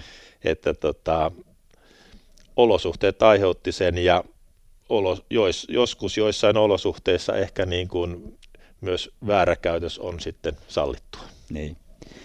Miten, no mitä tuosta niin Latvian keisistä sun mielestä sitten niin kuin lopulta opittiin? No ainakin se, että, että niin kuin seuraavan valmentajavalinnassa niin tota, kiinnitettiin erityistä huomiota siihen, siihen niin kuin johtamistyyliin ja ihmisten johtamiseen ja sieltä nousikin sitten lentopallossa meritoitunut Seppo Pulkkinen naisten päävalmentajaksi ja Sepon ura salibändissä hän on, on ollutkin sitten aika mittava ja jatkuu vielä. Sitten oli tämä sopimuspuoli, eli tota, maajoukkoilla pelaajillahan ei ollut, ollut tota sopimuksia lainkaan siihen aikaan, ja, mutta tämän jälkeen oli, mm. että, tota, että mihin pelaajat sitoutuu tullessaan maajoukkueeseen ja minkä direktion alaisina he ovat ja minkä, mitkä säännöt ja sanktiotkin sitten voivat olla voimassa. Sitä viestinnästä tuli jonkun verran, jonkun verran moitteita, moitteita että et, tota, niin se oli vähän huteraa, huteraa. Toki silloin viestintävälineetkin, niin kuin to, totesikin jo, ei, ei ollut näin moni, monikanavaiset niin kuin tänä päivänä, mm. mutta, mutta tota, niin täällä liiton organisaation sisällä oli var, varmaan vähän viesti, viestin ja kriisinhallinnan suhteen niin kuin, mm. niin kuin, puutteita ja, ja niihin kiinnitettiin sen jälkeen, että tuli kriisiviestinnän ohjelmaa ja, ja su, tarkkaa suunnitelmaa sitten, Totta. jota päästiin sitten myös, myös testaamaan muuten vuoden, vuoden kuluttua, kun tuli tämä doping-tapaus. Niin Joo, kyllä, kyllä. Että oltiin niin kuin valmistauduttu sillä tavalla kriisiviestintäänkin. Ja kyllä no, tuohon sopimukseen vielä sopimuspuolen, että jollain tavalla niin kuin tuntuu aika, aika tai, tai sanotaan, että tällä tapauksella oli laajempaa liikuntapoliittista merkitystä suomalaisessa huippurheilussa, että et, et mun tietojen mukaan tuohon aikaan ei kellään muullakaan, ehkä jääkiekolla saattoi olla, olla tota, niin, maajoukkuepelaajien kanssa kirjalliset sopimukset, millään muulla joukkuepelillä ei ollut maajoukkuepelaajien kanssa sopimuksia ja mun tietojen mukaan tällä hetkellä kaikki muutkin lajit, eli lentopallot, koripallot ja, ja jalkapallot ja niin edelleen, tekee myös kirjalliset sopimukset maajoukkuepelaajien kanssa. Että tämä tapaus on varmaan osaltaan ollut vaikuttamassa siihen sitten, että, että, mm. niin, tää, tästä on ottanut muutkin oppia meidän, meidän niin sanotusti virheistä. Kyllä, ja sehän on ihan hyvä asia, ja varmaan tänä päivänä on vielä enemmän tätä, tätä että tieto, tieto leviää ja kokemukset aiheuttaa, aiheuttaa kehitystä ja parannu, parannuksia sitten laajemmassa piirissä. Että, juu, mä muistan, se oli siihen aikaan, kun tehtiin nimenomaan tiedotteita ja mm. en tiedä, olisiko vielä se liiton faksi ollut se, no varmaan oli. se, se, se käytetyin mm. viestintämuoto muoto, muotona. Tietysti sähköpostit oli jo, oli, oli jo myöskin käytössä, että, mutta ei ihan samalla lailla kuin tänä päivänä sen jälkeen. Että. Joo, ja oppimis, oppimista on niin kuin monella tapaa, että tämä oli nyt niin sanotusti kantapään kautta oppimista ja monesti se on kaikkein tehokkain tapa, tapa oppia kokemuksen kautta, mutta ikävän kriisin kautta nyt, nyt saatiin, saatiin tota, niin, karvaasti oppia tietystä asioista ja tiettyjä asioiden kuntoon saattamisesta. Tämä oli 2001 ja 2000 me tehtiin sitten se valitus valtioavusta, että siinä oli, voisi sanoa, niin kuin kaksi aika kovaa isoa iso, iso päätö, päätöstä tai, tai keissiä ja tota, voisin sanoa, että ei niitä ihan yleensä joka vuosi kohdalle saatu näin, kahta näin isoa asiaa ja peräkkäin sitten. Joo, tämä on Salipelimuseo ottaa kaikki nämä tarinat talteen ja, ja, ja nostalgiapaloissa näitä, näitä muistellaan. Hei, kiitän Risto sinun lämpimästi tästä nostalgisoinnista ja, ja tota, niin ei muuta kuin mukavaa jatkoa. Kiitos ja terveisiä kaikille 2001 joukkueessa al- kisojen alussa ja myöskin lopussa mukana olleille. Että, Hei, onnea maailmanmestareille. niin, kyllä. Kiitoksia. Kiitoksia. Oikein hyvää iltaa ja tervetuloa Salibändimakasiinin pariin. Naisten MM-kisasotku ja Setvinyt selvitystyöryhmä sai työnsä valmiiksi menneellä viikolla. Katsotaan vielä kerran, miten ratkesi sitten lopulta kuuluisa Case Latvia. tänään takautuvasti myös virallisen maailmanmestarijoukkueen.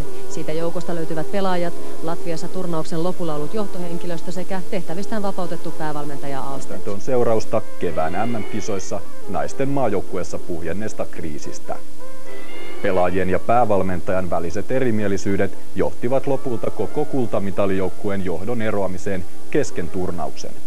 Nyt valmistuneen selvitystyöryhmän raportin perusteella Salibändiliitto päätti kuitenkin jättää kaikki osapuolet rankaisematta. Liiton toiminnanjohtajan mukaan keväisestä katastrofista on nyt otettu opiksi. Mutta se, mitä tästä tulee oppia, niin on varmasti se, että, jatkossa valmentajan, val, valmentajan valintaan valmentajan valmennusfilosofiaan, sopimusjuridisiin asioihin, pelaajien ja maajoukkueen, pelaajien ja liiton, valmentajien ja liiton valmentajien ja pelaajien välisiin suhteisiin tulee kiinnittää entistä tarkempaa huomiota. Ja kyllä ne käytäntö on nyt osoittanut, että moni asia on syytä sopia kirjallisesti ja paperilla ja sopimukset on selkeät, selkeät niin silloin ei jää ainakaan spekuloinnin varaa sille, että mitä asioista on sovittu. Liitto sen sijaan katsoo tulevaisuuteen palkatessaan naisille uuden käskyn jakajan. Uusi päävalmentaja on yllätysnimi, aiemmin lentopallokentillä vaikuttanut Seppo Pulkkinen. Pulkkinen on toiminut salibändin parissa vasta reilun vuoden, joten pelillisestä puolesta vastaavatkin apuvalmentajat Matti Kaipio ja Tuomo Kangasluoma. Uudella päävalmentajalla on kokemusta sekä miesten että naisten valmentamisesta. Naisia hän on luotsannut lentopallon maajoukkueessa kuuden ja SM-tasolla 11 vuoden ajan. Tottahan sinne pieniä eroja, että miehet on miehiä ja naiset on naisia, se on se peruslähtökohta, mutta pääpiirteittäin ei siinä hirveitä eroja ole. Että kyllähän naiset sillä tavalla voisi sanoa, ovat tunnollisempia ja aktiivisempia yleensä tämmöiseen joukkuetoimintaan kuin ehkä miehet. Edellistä valmennusjohtoa on kritisoitu muun muassa pelaajien henkisen hyvinvoinnin laiminlyönnistä. Uudet valmentajat aikovatkin panostaa erityisesti tähän puoleen. Kyllä varmasti, kyllä se feelingin aikaansaaminen on hyvin tärkeä asia, että huumori ja semmoinen pelimeninki pitää olla kyllä, että onhan tämmöistä virkistävää vapaa Lajin ulkopuolelta tulevan päävalmentajan valinta osoittaa, että viime MM-kisojen vastoinkäymiset halutaan unohtaa ja aloittaa puhtaalta pöydältä. Tietysti lähdemme siitä, että näitä tapauksia ei tule jatkossa. Nyt on selvitysryhmä tekemässä työtä sen puolesta ja annamme heille työrauhan. Raportin saamme ja tutustumme siihen ja pyrimme välttämään ne virheet, mitä silloin on tehty. Mutta me emme keskitynyt siihen Latvian tapahtumiin, vaan tänään olemme käynnistäneet projektin, jonka päätähteemme on Sveitsin kahden vuoden kuluttua.